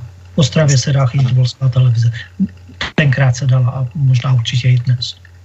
No a takže pojď, pojďme to začít takhle se v tom trošku, to, trošku to odlupovat, eh, co se vlastně v té politice dá dělat, jak se můžeme uhájit až vlastně nakonec ke, ke vztahu eh, k velmocím a jaké instrumenty k tomu by měly posloužit, eh, co si myslíte o současné fragmentaci, protože já si myslím, že dochází k fragmentaci místo o globalizaci, což já říkám zaplať Bůh, ale každý může mít jiný názor. Tak o to bych poprosil. Teď pojďme třeba začít od té střední Evropy. Co si myslíte o střední Evropě? Co to je za entitu? Tak střední Evropa, to už říkal Bismarck, kdo ovládá, kdo ovládá Čechy, ovládá Evropu, že jo? Takže eh, střední Evropa je entita mezi západem a východem hmm. a vždycky se tady střetávaly vlivy ze západu a z východu. Teďka, když se podíváte na Polsko, jak se chová, že Polsko teďka vyjednávalo s Američanem, aby tam měli dalších tisíc amerických vojáků. Takže Polsko bylo, mm, když k tomu započítám pakt mm, Molotov-Ribbentrop-Molotov, bylo čtyřikrát rozdělené, čtyři dělení Polska a vždycky se toho účastnili Němci a Rusové. Že? Takže eh, ti mají vlastně strach z obou stran. Takže teďka vsadili na Američany. No uvidíme. To zase nepomáhá jednotě Evropské unie, že jo. Evropská unie je taky v podstatě v problémech, protože Francie jako hospodářská mocnost na tom není zrovna moc nejlíp. Německo, se, teďka se podívejte, jak tam dopadly volby, Německo se taky začíná mm, spíš zabývat vnitřními problémy a německá ekonomika zatím, jako, zatím funguje, ale eh, Amerika, Spojené státy hrozí celní válkou s Evropskou unii. Které si dají clá na auta a na ty výrobky, tak se dotkne to i nás, že jo. Takže mezi tím už vypukla naplno uh, celní válka mezi, mezi Spojenými státy a Čínou Naposled Číňani teďka pohrozili, že zastaví vývoz těch vzácných zemin, těch vzácných kovů, které jsou potřeba do IT technologií a do, do třeba do těch do aut a tak dále. Takže hm, Číňani mají totiž 97% zásob těchto těch vzácných zemin a těch vzácných kovů. No takže hm, ono se to vlastně vyhrocuje, že jo. Teďka američani řekli, že budou sankcionovat nebo hovoří o tom, aspoň německý velvyslanec, eh, teda americký velvyslanec v Německu hrozil tím, že budou sankcionovány firmy, které se účastní eh, výstavby plynovodu Nord Stream 2. Takže, takže, se, takže se to hostne a v podstatě se američanům povedlo, že natlačili Rusko k Číně. Že jo. Předtím to byl majstrštyk Kissingera, který Nixona přesvědčil, aby navázal diplomatický vztah s Čínou a tím oddělil, rozdělil ten blok mezi Sovětským svazem a Čínou. A teďka um, Trump dělá pravý opak. Jo. Takže um, to je je to, je, je to vlastně svět je takový trošku rozho, je, ne trošku, svět je rozhozený a ještě, ještě na počátku tohohle století, ještě v roce 2000-2005, eh, náš civilizační okruh, tím myslím euroatlantickou civilizaci plus Japonsko, Austrálii, Nový Zéland, tak jsme kontrolovali 75% HDP země koule. No a k dnešnímu, teďka, teďka k roku 2015 je to už jenom 48% To znamená, že roste vliv těch zemí, které, na které mm, e, přestáváme mít vliv a my máme v podstatě 10-15 let na to, abychom se s nima domluvili na nějakých pravidlech, protože za 15 let se s náma nikdo nebude bavit jako s naší civilizací a budou určovat pravidla oni. A to těm politikům nějak dochází, což je, což je špatně. Takže Čína ta postupuje systematicky, že jo, ta prostě rozšiřuje svůj vliv jako krok za krokem. Se podívejte, Jihočínské moře, z toho se stal Jihočínský rybník, že jo, ti už tam určují, kdo tam může plavat nebo nesmí. A e, ze Spretlových ostrovů udělali v podstatě nepotopitelnou přistávací dráhu, takže už můžou doletět čínské letouny až na Guam a, a tak dále, že jo. Americké námořnictvo sice tam pořád se snaží jako demonstrovat svobodu plavby, a, ale faktem je, že ten, kdo kontroluje námořní cesty, ten kontroluje mezinárodní obchod, že jo. Takže uh, teďka natlačili Rusy, Rusko k Číně, to znamená, tím vzniká dvojblok, veliký dvojblok, takže mm, nevím. A do toho Amerika se snaží rozhádat s Evropou. Evropa mm, se, se je rozhádaná, Západ mm, nesouhlasí se, nebo se na nás dívá na, na, na V4 jako na exoty, který si vymýšlejí, že nechtějí něco, co oni chtějí, že jo. Přitom jako Juncker jako předseda Evropské komise odhaloval pomník Marxe, že jo, což je nevýdaná věc. No v podstatě jsme unikli z komunismu, který k nám přišel z východu, no a teďka se nám vrací ze západu. No to, je, to, jsou, to jsou strašné věci. No, takže, přes... takže, přes, Přesně tak, a vy jste teďkom, eh, protože jsme to teď trošku nesourodě různé věci, ty, ty mikro a ty makro spojili, tak teď dobře, tak jste mluvil o těch velmocích. Není to třeba tak, protože teď jde asi o ten vztah jako těch, eh, jak jste říkal, těch tří klíčových, to znamená jakýsi background, jakýsi, jakési zázemí, eh, zázemí, dejme tomu suroviny, vytváří dneska Rusko Číně, nebo respektive ještě pořád si může dovolit navírovat Čína, se stala tou ekonomikou číslo jedna. A ta Amerika se tak trochu vyzářila tou docela nezodpovědnou strategií e, válek za každou cenu a jenom tedy toho pozbuzení vždycky jenom toho e, vojensko-průmyslového komplexu. Nejsou teď v situaci, že vlastně moc nic jiného nezbývá, než to, co vlastně dělá Trump, když, e, když teď začal teda celně válčit na jedné straně s Unii, na druhé straně, ale zejména teda s Čínou, protože oni prostě v podstatě pod tou záminkou, jak si šíření demokracie neustále kolonizovali, ale ukázalo se, že to je drahé. A tak jako mám takový pocit, že, že, jsou, že, že je to vlastně jakási vynucená hra, tedy pokud nemá být jaderná válka. No, tak doufejme, že nebude, že, že pořád ještě nezahodili zdravý rozum, selský rozum, protože ta, ta válka by byla jenom jednou. Že jo? No právě, právě. Takže, takže já, já mám takový pocit, že, že Amerika k tomu začíná být přinucena, že je málo silná v kramflecích, navíc se změnila, vy jste o tom tady hovořil hodně o těch technologiích, hodně se změnila e, situace právě v tomu, že ta talasokracie vždycky toužila po tom vládnutí na tom moři, e, to znamená míta, míty letadlové e, lodě znamenalo všechno, ale to už je dneska pryč, ta doktrína. Už no, Čína, Čína staví letadlové Jo, e, ne, Čína, Čína staví sa, sa, samozřejmě, ale v okamžiku, kdy můžete úsporně vytvářet nové systémy protiraketové obrany, což je mnohem úspornější, než stavit, stavět celé ty konglomeráty, že, které, které se pohybují s tou letadlovou lodí, tak i to je trošku problém, že i ta konce koncepce je v tomto smyslu stará, no a do toho samozřejmě ten obrovský problém s těma, s těma nepodloženýma měnama. No tak největší věřitel Spojených států je Čína, že jo? Ano, tak, ano. No, takže to je taky zvláště zajímavá situace, když dlužník eh, hrozí věřiteli, že jo? Takže to, kdyby se Čína rozhodla prodat všechny, všechny dluhy Spojených států, tak je položí ale zatím eh, by sama sobě uškodila. Až, až to dojde do okamžiku, kdy sama sobě uškodí méně než jim, no tak to použije. Že? Já myslím, že, že už je to jenom v této prostý nějaký aritmetice, že už se jenom počítá prostě kdy, jako jo, že to jde o to, jako, jako tam, tam ještě někde najít jako nějaký východisko pro dohodu. No, dohodnout by se nějak měli, ale teďka se podívejte, co se děje na, na, na v Ománském zálivu, že jo.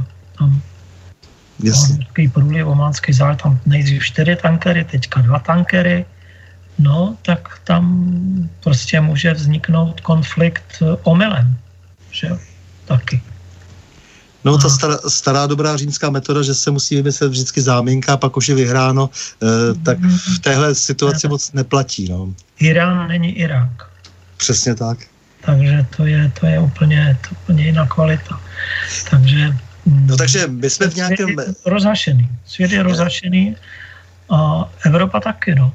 My jsme teda v nějakém multipolárním světě, jestli, jestli jako, jako to správně prostě eh, definují, to znamená, tady jsou teda ty tři velmoci, o kterých e, se nepochybuje poměrně. E, no ale nastupuje se, Indie. Nastupuje, Velmi tvrdě nastupuje Indie. Tak, Indie, Irán, v tom všem konfliktní Pákistán samozřejmě. No a teď teda souboj ještě navíc na těch eh, jiných kontinentech o to, o to dominování ekonomické, že jo? ať už v Africe nebo v Jižní no, Americe. V Africe se um, uskutečňuje velký souboj. Spojené státy versus Čína. A teďka na, na říjen pozval Putin do Soči všechny africké státníky na, na summit Afrika-Rusko. Takže začalo do toho vstupovat Rusko v Africe které se uh, tím pozdáli. Jak jste vyhodnotil tu Venezuelu? Protože to je pro, pro mě strašně důležitý okamžik, eh, kdy teda se nepovedly ty věci tak, jak se chtělo. Eh, a mám takový pocit, že těm Američanům tedy, jak, jak, jak jsme si z toho dělali legraci, že se rozjela ta loď z té Floridy a nakonec tak úplně nedojela. Jakoby už dali ty, ty druhé silnější velmoci eh, dohromady už jako nějakou strategii? Ne, ta Venezuela nevyšla proto, že se, že se nepostavila armáda proti Madurovi. To jo, to jo, tomu rozumím, jako jo, ale... A, to, a ta armáda je tam silná, ta, ta je veliká. O, ona se... Bylo by to krvavý a to by se nelíbilo uh, latinskoamerickým zemím. Takže... Ona se, ona se samozřejmě jako nepostavila, že jako, jako, jako za, za toho, e, za toho e, povstalce, jako, nebo jak to říct prostě, ne, že... Prostě získal na svou stranu armádu, kdyby získal no. na stranu armádu, tak Maduro neměl šanci. No ale pak prostě přistála ta letadla, čímž prostě se dalo něco najevo, že přistála ta čínská letadla, pak přistála teda ta ruská, snad jenom s těmi kyberodborníky tam snad nic víc jako nebylo. Ale najednou se tady demonstrovalo, jak si, že e, vyvrcholo to nakonec tou, tou tiskovkou, jestli jste ji sledoval, e, ministra zahraničí e, Lavrova a ministra zahraničí Venezuely, kdy opravdu velmi důrazně už zaznělo, ve všech možných jazycích po světě teď, že není možné, aby jenom Spojené státy určovaly, co to je mezinárodní právo. No, tak ono se to dokázalo už v Syrii, že jo? Takže, takže Spojené státy to vědí. Kdyby Rusko bylo sticha, tak by tam asi vletěli, ale Rusko sticha nebylo a nebyla sticha ani Čína. Takže opravdu se mění hřiště. No. Mm-hmm. A sam, samozřejmě to, to, to je prostě ještě ten, ten, ty státy, které mohou vytvářet určitý celek, které jsou nějakým způsobem kulturně zpřízněný, jsou zajímavý, že ať už to jsou turkické národy, e, to znamená nejenom Turecko, anebo jsou to, nebo turko-tatarské, anebo jsou to třeba ty, ty národy, eh, které vždycky patřily k Perské říši. To, to je ještě další věc, že, že i tohle bude asi hrát nějakou roli, kromě teda toho náboženského sjednocování, které spíš připomíná e, pokus o nějakou, nějakou kulturní identifikaci se. No ne, tak Irán je vlastně šítská velmoc, že jo? takže ta kolem sebe shromažďuje šíty, že jo. No jasně, ale, ale je to trochu dáno, dáno tou, tou historií, ono jako ne nadarmo se vlastně e, rozdělili ty, ty, e, rozdělil ten islám na ty šíty sunity, že jo, hmm. protože no, přece ta...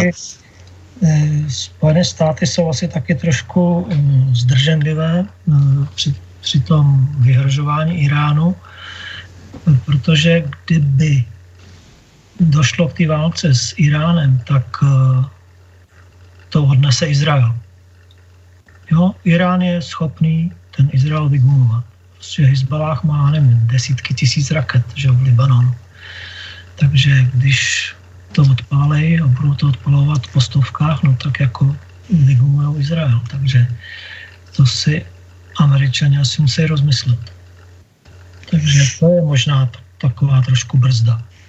No, a jak jste v tom všem vlastně hodnotil eh, to, ty, ty, ty války vyvolené v severní Africe na Blízkém východě? To je celá série, vlastně začalo to všechno eh, bombardováním Jugoslávie. A pak už to byl jenom řetěz nějakých událostí, na které se samozřejmě navazovaly další. A, tak máme... arabské jaro, arabské jaro, tak uh, víte, jak začalo arabské jaro? To ne, nebyl žádný boj za demokracii nebo něco, ale tenkrát bylo sucho, eh, v Číně byl nedostatek obilí, Čína skoupila obilí a v arabských zemích eh, nebylo obilí na chleba, takže ty lidi se začali bouřit. Takže to je prostě tenhle ten důvod. A v Sýrii, ten zásah v Sýrii, to byl proto, že se uvažovalo o dvou ropovodech. Jeden měl vést ke středozemnímu moři z Iránu a druhý měl vést ze Saudské Arábie a přes ty Spojené Arabské Emiráty a taky do středozemního moře. No a Asad se rozhodl pro ten iránský. No tak byl uznán jako, že tam nemá co dělat a začalo to. Takže no. A Rusové do toho vstoupili a srovnali to a teďka, teďka, teďka je tam taky jakýsi pád, že jo. A do toho máte Turecko, které neví, jestli jako zůstane v NATO nebo půjde proti NATO. A si podívejte, Turecko podepsalo smlouvu na koupí systému S-400 z Ruska, no a zároveň chce eh, F-35, F-35, že jo, američani říkají ne, my vám je nedáme, když nezrušíte ten obchod eh, na ty S-400, takže jaký to je spojenec už v rámci NATO, že jo, takže hm, teďka jim poslali ty piloty, co cvičili, tak je američani poslali domů, eh, Turci do toho vložili nějaké miliardy dolarů, mají na tom tam továrny připravený, kam mají dělat nějaké náhradní díly pro to. Tak to je další věc, že Turecko taky je eh, vlastně nestabilní. A přitom Erdogan eh, vyhlásí na konferenci, že měl v noci sen, že, jo, že kde, kde jsou hranice Turecka, že ty začínají u Vídně a končí Xinjiangu v Číně, no tak a nikdo na západě na to nereagoval. Přesně tak, to, to, to bylo neuvěřitelné, ano, ano, ano. To, to, je, to, je, to je idea velkého Turecka. Že? To obletělo celý svět a já jsem byl koncernován přesně jako vy z toho, že nikdo nic neřekne. Nikdo nic neřekne. No, no. takže to je, mm, vlastně je to, všechno je v pohybu, no. Všechno je v pohybu. Tady a, ještě... Ano jen zase návrat trošku zpátky k tomu, co jsme probírali předtím. E, Martin z, Brat, z Bratislavy se ptá, zdravím do studia, mám pár otázek na pana Novotného, to jste tedy teď vy. No. Bolestě blízko V. Havla a aj armády. Bola Havel eh, hrobárom slovenského zbrojného priemyslu, ako sa na Slovensku traduje. Ako to vidíte vy? Eh, váš současný názor na to je aký? Je to eh, jediné řešení bezpečnosti a je Rusko už taká hrozba? Eh, vďaka Martin. Eh, ještě tady píše, to je taková pochvala, děkuji. Nestíhám, eh, nestíhám se divit, aký hostí vodíte do relácie po minulom týždni, čo bol iný žolík, dnes opět riadné ESO. Děkuji. ne, faktem je, abych odpověděl na ten dotaz, že prezident Havel jako rozhodl o o tom, že by, se, že by jsme měli přestat zbrojit, to je pravda. A když to řekl, tak na uh, různých ambasádách v Praze se otvíralo šampaňský, protože ten trh, který jsme opustili, okamžitě obsadil někdo jiný. A je faktem, že, že krach zbrojního průmyslu na Slovensku nespůsobil zrovna nadšení na Slovensku. Takže a teďka uh, naše zbrojovky postupně znova získávají trhy, které jsme vlastně opustili. To byla taková pacifistická politika. No. On, pan prezident Havel taky říkal, že se má rozpustit Varšavská smlouva a že se má rozpustit i NATO. Že, že to bylo ten, ty první okamžiky takový. Eh, to říkal, ale pak sám uh, už nedržel, nedržel vlastně tuhletu uh, linii, s kterou původně přišel. Sám ji potom nepodporoval. Naopak to byl on, kdo podporoval třeba bombardování Jugoslávie a z toho vlastně počátek těch podle mého soudu těch nejhorších problémů, že se rozbořilo zcela mezinárodní právo veřejné, to znamená ona pravidla.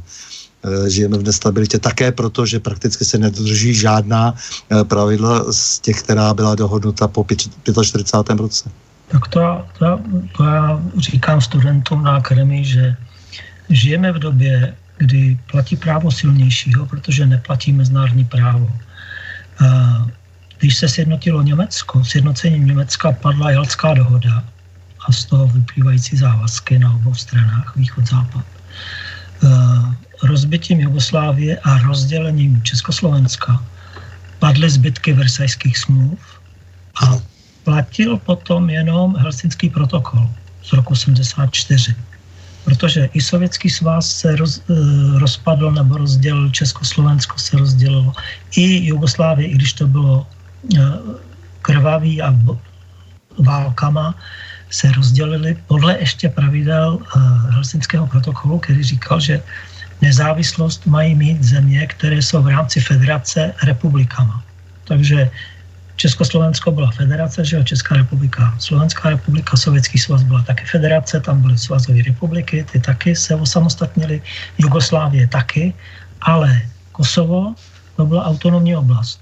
To nemělo to podle Helsinského protokolu nikoli věk.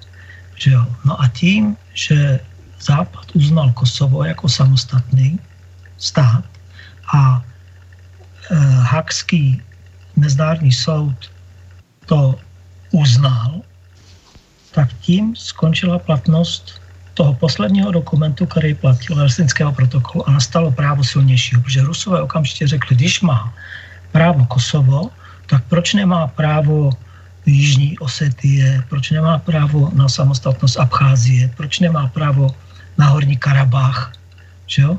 proč nemá právo, když případně Krym. Že jo? Na své sebeurčení. A, no. a, a proč nemá právo Katalánsko, proč ano. nemá právo Baskicko, že Proč tamto Španělsko, proč Španělsko neuznalo uh, Kosovo? Proč Slovensko neuznalo Kosovo? Proč Rumunsko neuznalo Kosovo? Proč Kypr neuznal Kosovo? Protože by museli, mus, Španělsko by muselo uznat nezávislost těch těch eh, provincií, těch oblastí, které chtějí být samostatné, to je Baskicko a Katalánsko. Slovensko by muselo uznat autonomii Maďarů na Jižním Slovensku, Rumunsko by muselo uznat autonomii uh, Maďarů v Transylvánii a Kypr by musel uznat uh, Severní Kypr jako republiku, která je teďka pod Tureckem. Že? Takže tím přestalo platit mezinárodní právo. No, to je ten problém. No ale přece eh, tady nejenom to, co, co jste všechno vyjmenoval, ale tady je problém v tom, že eh, většina těch hranic je nedávno vytvořených. Po první světové válce, po druhé světové válce. Eh, v tom má, v tom má Česká republika velikou výhodu, protože máme jediné, byť ještě navíc více okousané, ale máme historicky velmi staré hranice. Ale všechny ostatní státy ve střední Evropě mají obrovské problémy s těmi hranicemi. Všude, jak se posouvali, vys Polsko, pochopitelně rozpad Uherska, tak to, to, to, to všechno je. A e, to, to je velký svod, e, to co, to, co se stalo vlastně v Jugoslávii, tak to je, to asi člověk říkal, mohl to být úmysl, byla to nějaká strategie, chce se ten chaos, nebo co to má znamenat? Nebo je to jenom opravdu tak prvoplánové a hloupé? No, já když jsem mluvil s těma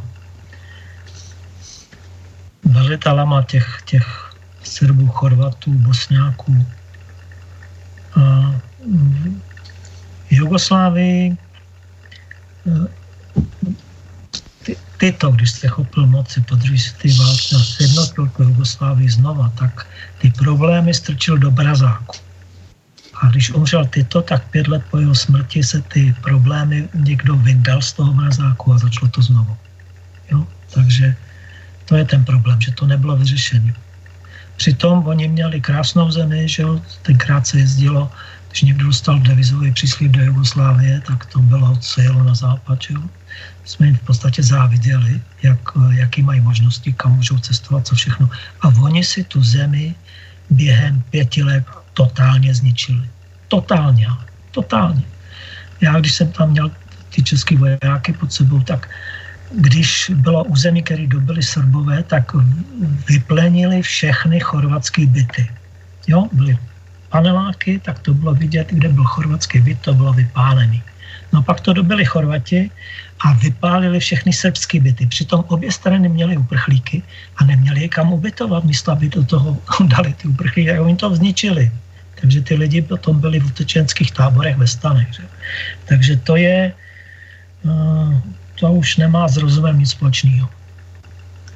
Právě jo, tady jsou různé konspirační teorie a kdo co ten globalizátor chce a ten, ten vrchní plutokrat, kam až zajde. Já se obávám, že někdy je to opravdu takto zkratkovité, někdy je to skutečně asi nějaký záměr, protože to se tak, co svět stojí, tak se neustále rozdmichávaly zejména etnické a náboženské konflikty všude, tedy, kde mohou posloužit emoce, tak se eh, vždy dali ty eh, konflikty, jak jste říkal, rozmrazit vlastně. A e, já jenom žastu nad tím, proč se rozrazují takhle jako primitivním způsobem. Takže pořád jako přemýšlím, je v tom ještě nějaký záměr, nebo není třeba mm, typicky tedy v tom arabském světě, kde samozřejmě nutně prostě musel vzniknout ten problém, který vznikl, to znamená e, ta, e, ta, ta, ta obrovská migrační vlna. E, prostě ty věci byly poměrně jasně dané. Ten Kadáfi si dokonce tady uplácel celou řadu lidí v té Evropě, sliboval zároveň, že bude držet ty případné utečence na jihu Líby, Libie, že nepůjdou dál, mm. tak dále. A najednou to někdo prostě rozbije a rozbije to ještě tím nejodpornějším způsobem.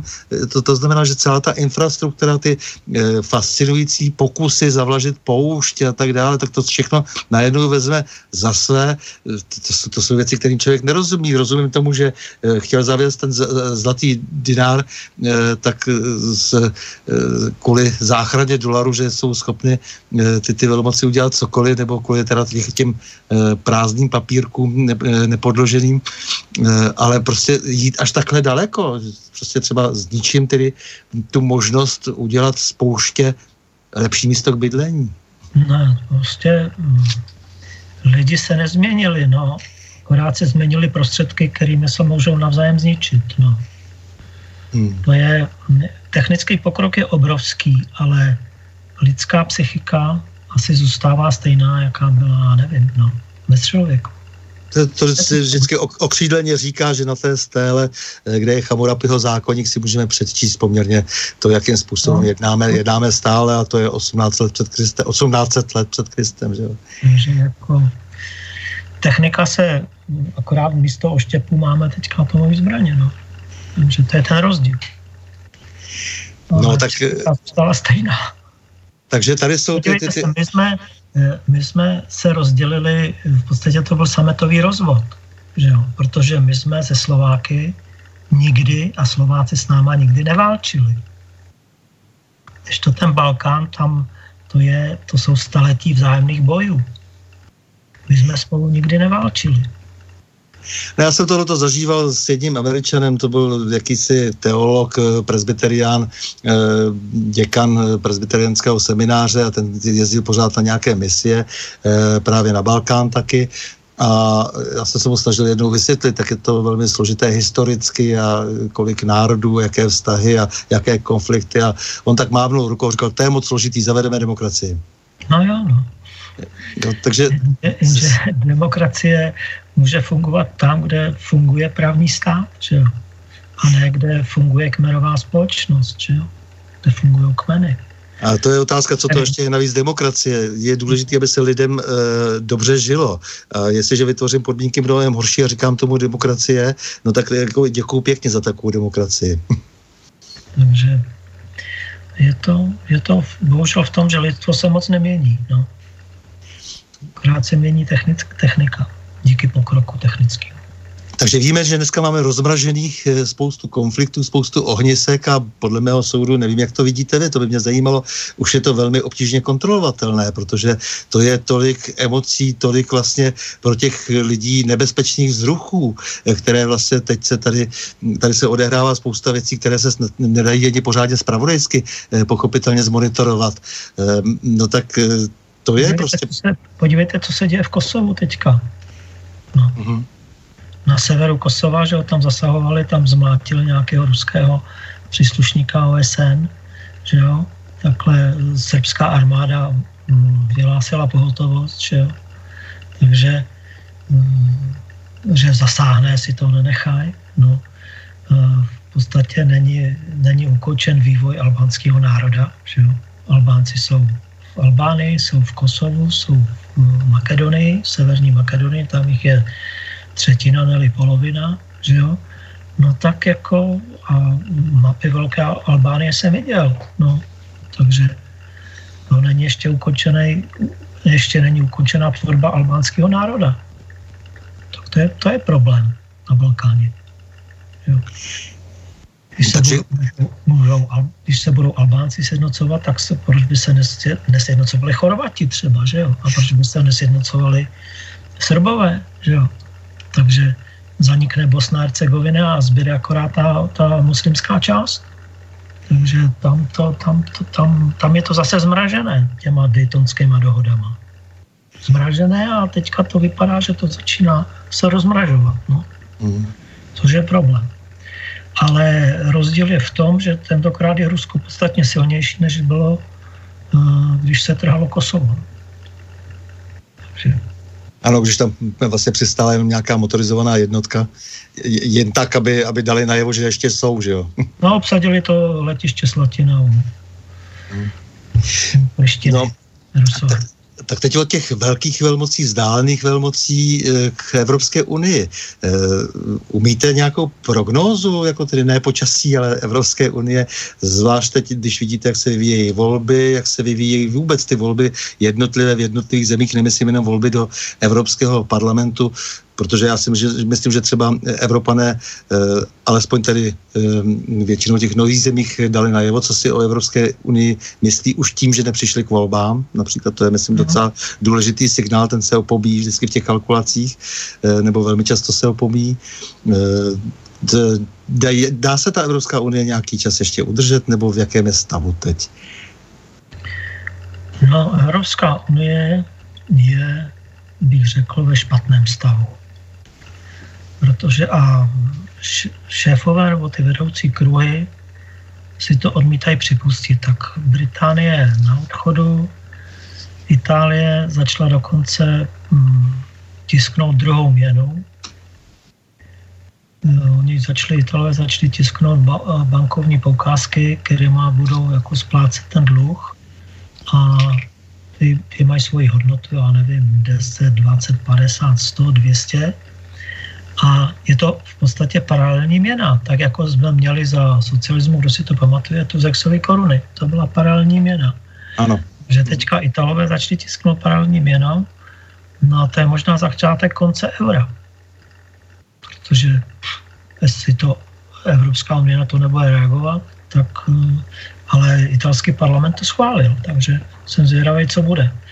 Takže mm, Evropská unie má úplně takový fundamentální problémy.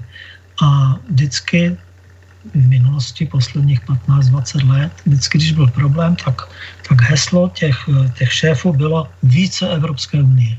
Více Evropské unie.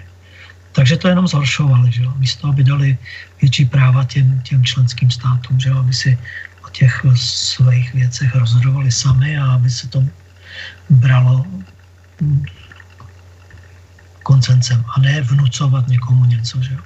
Tady se poprvé povedlo, že se V4 postavila proti kvotám, no ale stejně jsme teďka před soudem, že takže uvidíme, co bude z toho.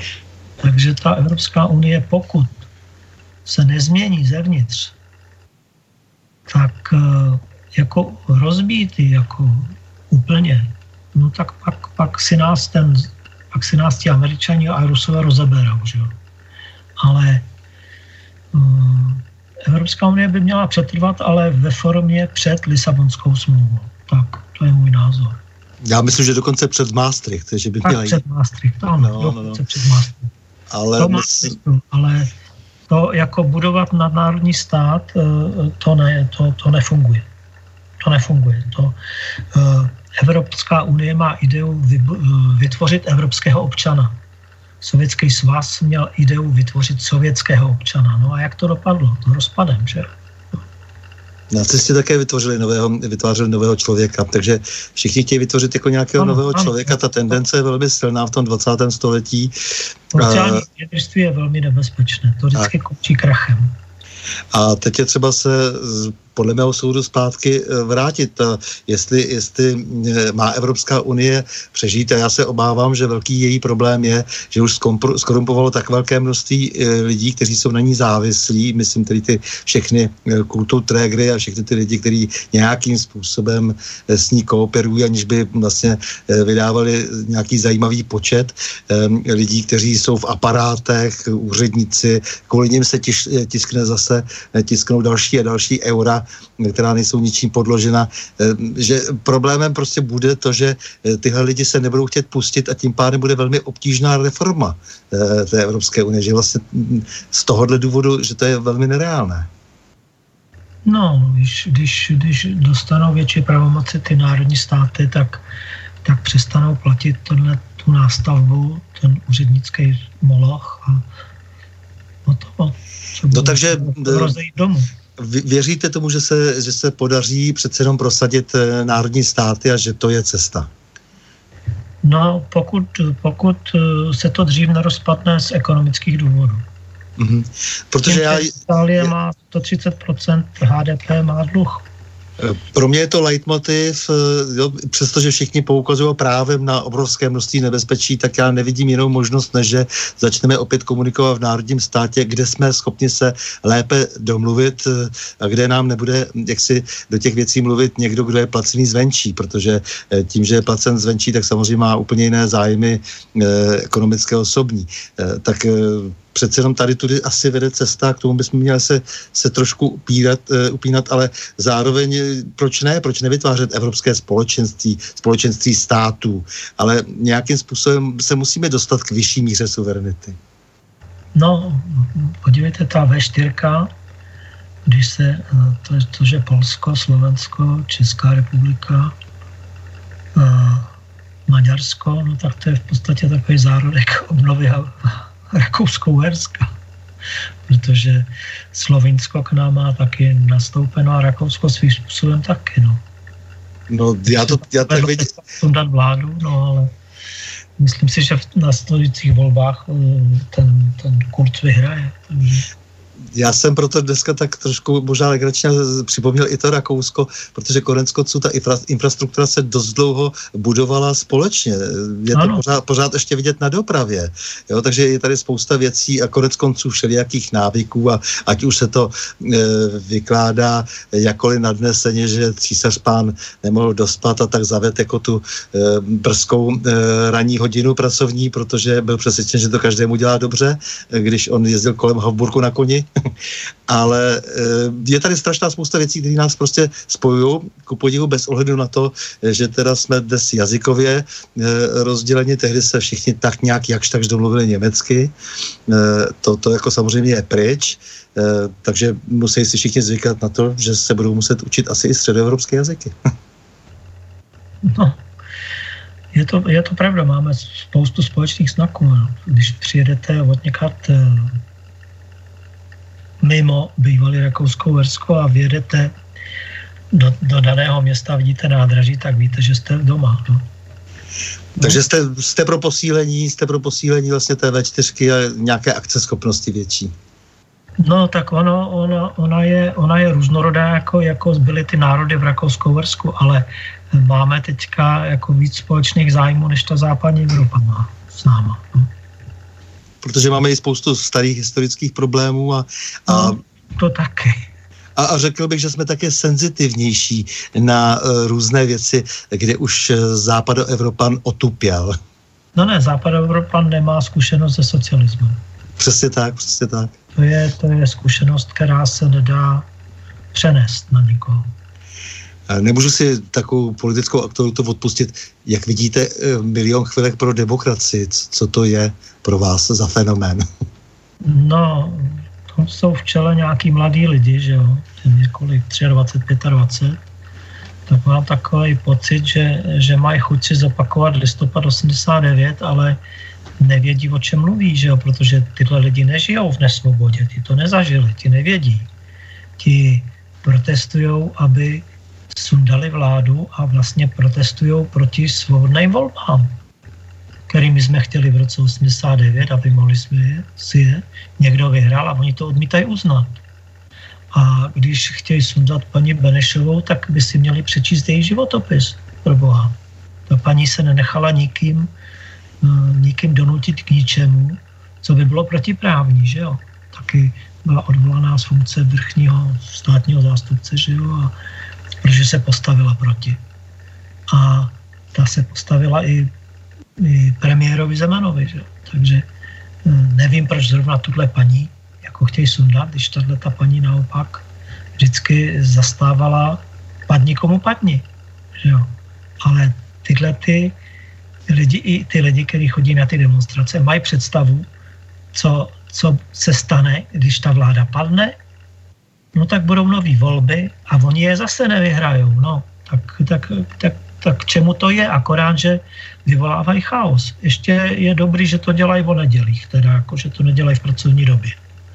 No ale taky to něco stojí. No, vypadá to jako, že mladá generace by se ráda chopila nějakých vesel, protože bohužel po, po roce 89 se vesel chopili lidé, kterým tenkrát bylo 20, že jo? No ale ti ještě do penze nejdou. Takže musí si počkat.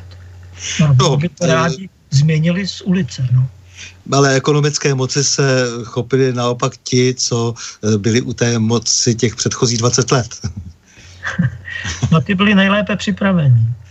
Takže ti se, to že, to, že samozřejmě potom nastrčili své syny a dcery, eh, tak to je, to už je jiná pohádka, ale nicméně byli to právě oni, eh, kdo šli ve, své, ve skutečnosti transformovat ekonomiku tak, jak ji transformovali a jak to dopadlo celé nakonec. Mm že máme dnes problémy s tou obrovskou závislostí eh, na třeba eh, německém eh, průmyslu, protože velmi rychle přeprodali právě německým firmám za půlstinku. No, jsme se stali strategické firmy. další spolkovou zemí hospodářsky. Ano. Jsme hospodářsky spolkovou zemí, protože jakmile Německo dostane Rýmu, tak my budeme mít zápal plic. No a právě proto tady se, ta, ta, ta, ten milion chvilek je e, legrační tím, jak je strašně nesystémový, jak vlastně tohle to dělají, že e, nevědějí ty lidi, někteří z nich by i mohli, protože nejsou e, všichni na tom tak úplně špatně s rozhledem, ale zcela evidentně nechtějí, takže je to nějaký zástupný problém, e, proč demonstrují, e, jde tady zřejmě o něco úplně jiného, což se dá rozkrýt jedině potom, e, až když zjistíme, kdo co všechno zaplatil ve skutečnosti, a ne tedy jenom podle nějakého účtu, který který, eh, který se tady demonstrativně předvádí, na kterém jaksi jsou je pár set tisíc nebo dva miliony nebo kolik. Hmm. Je to prostě, vypadá to, že kanalizují frustraci lidí, kteří nejsou spokojení, nebo kterým je líto, že se mají tak dobře, jak se mají. No.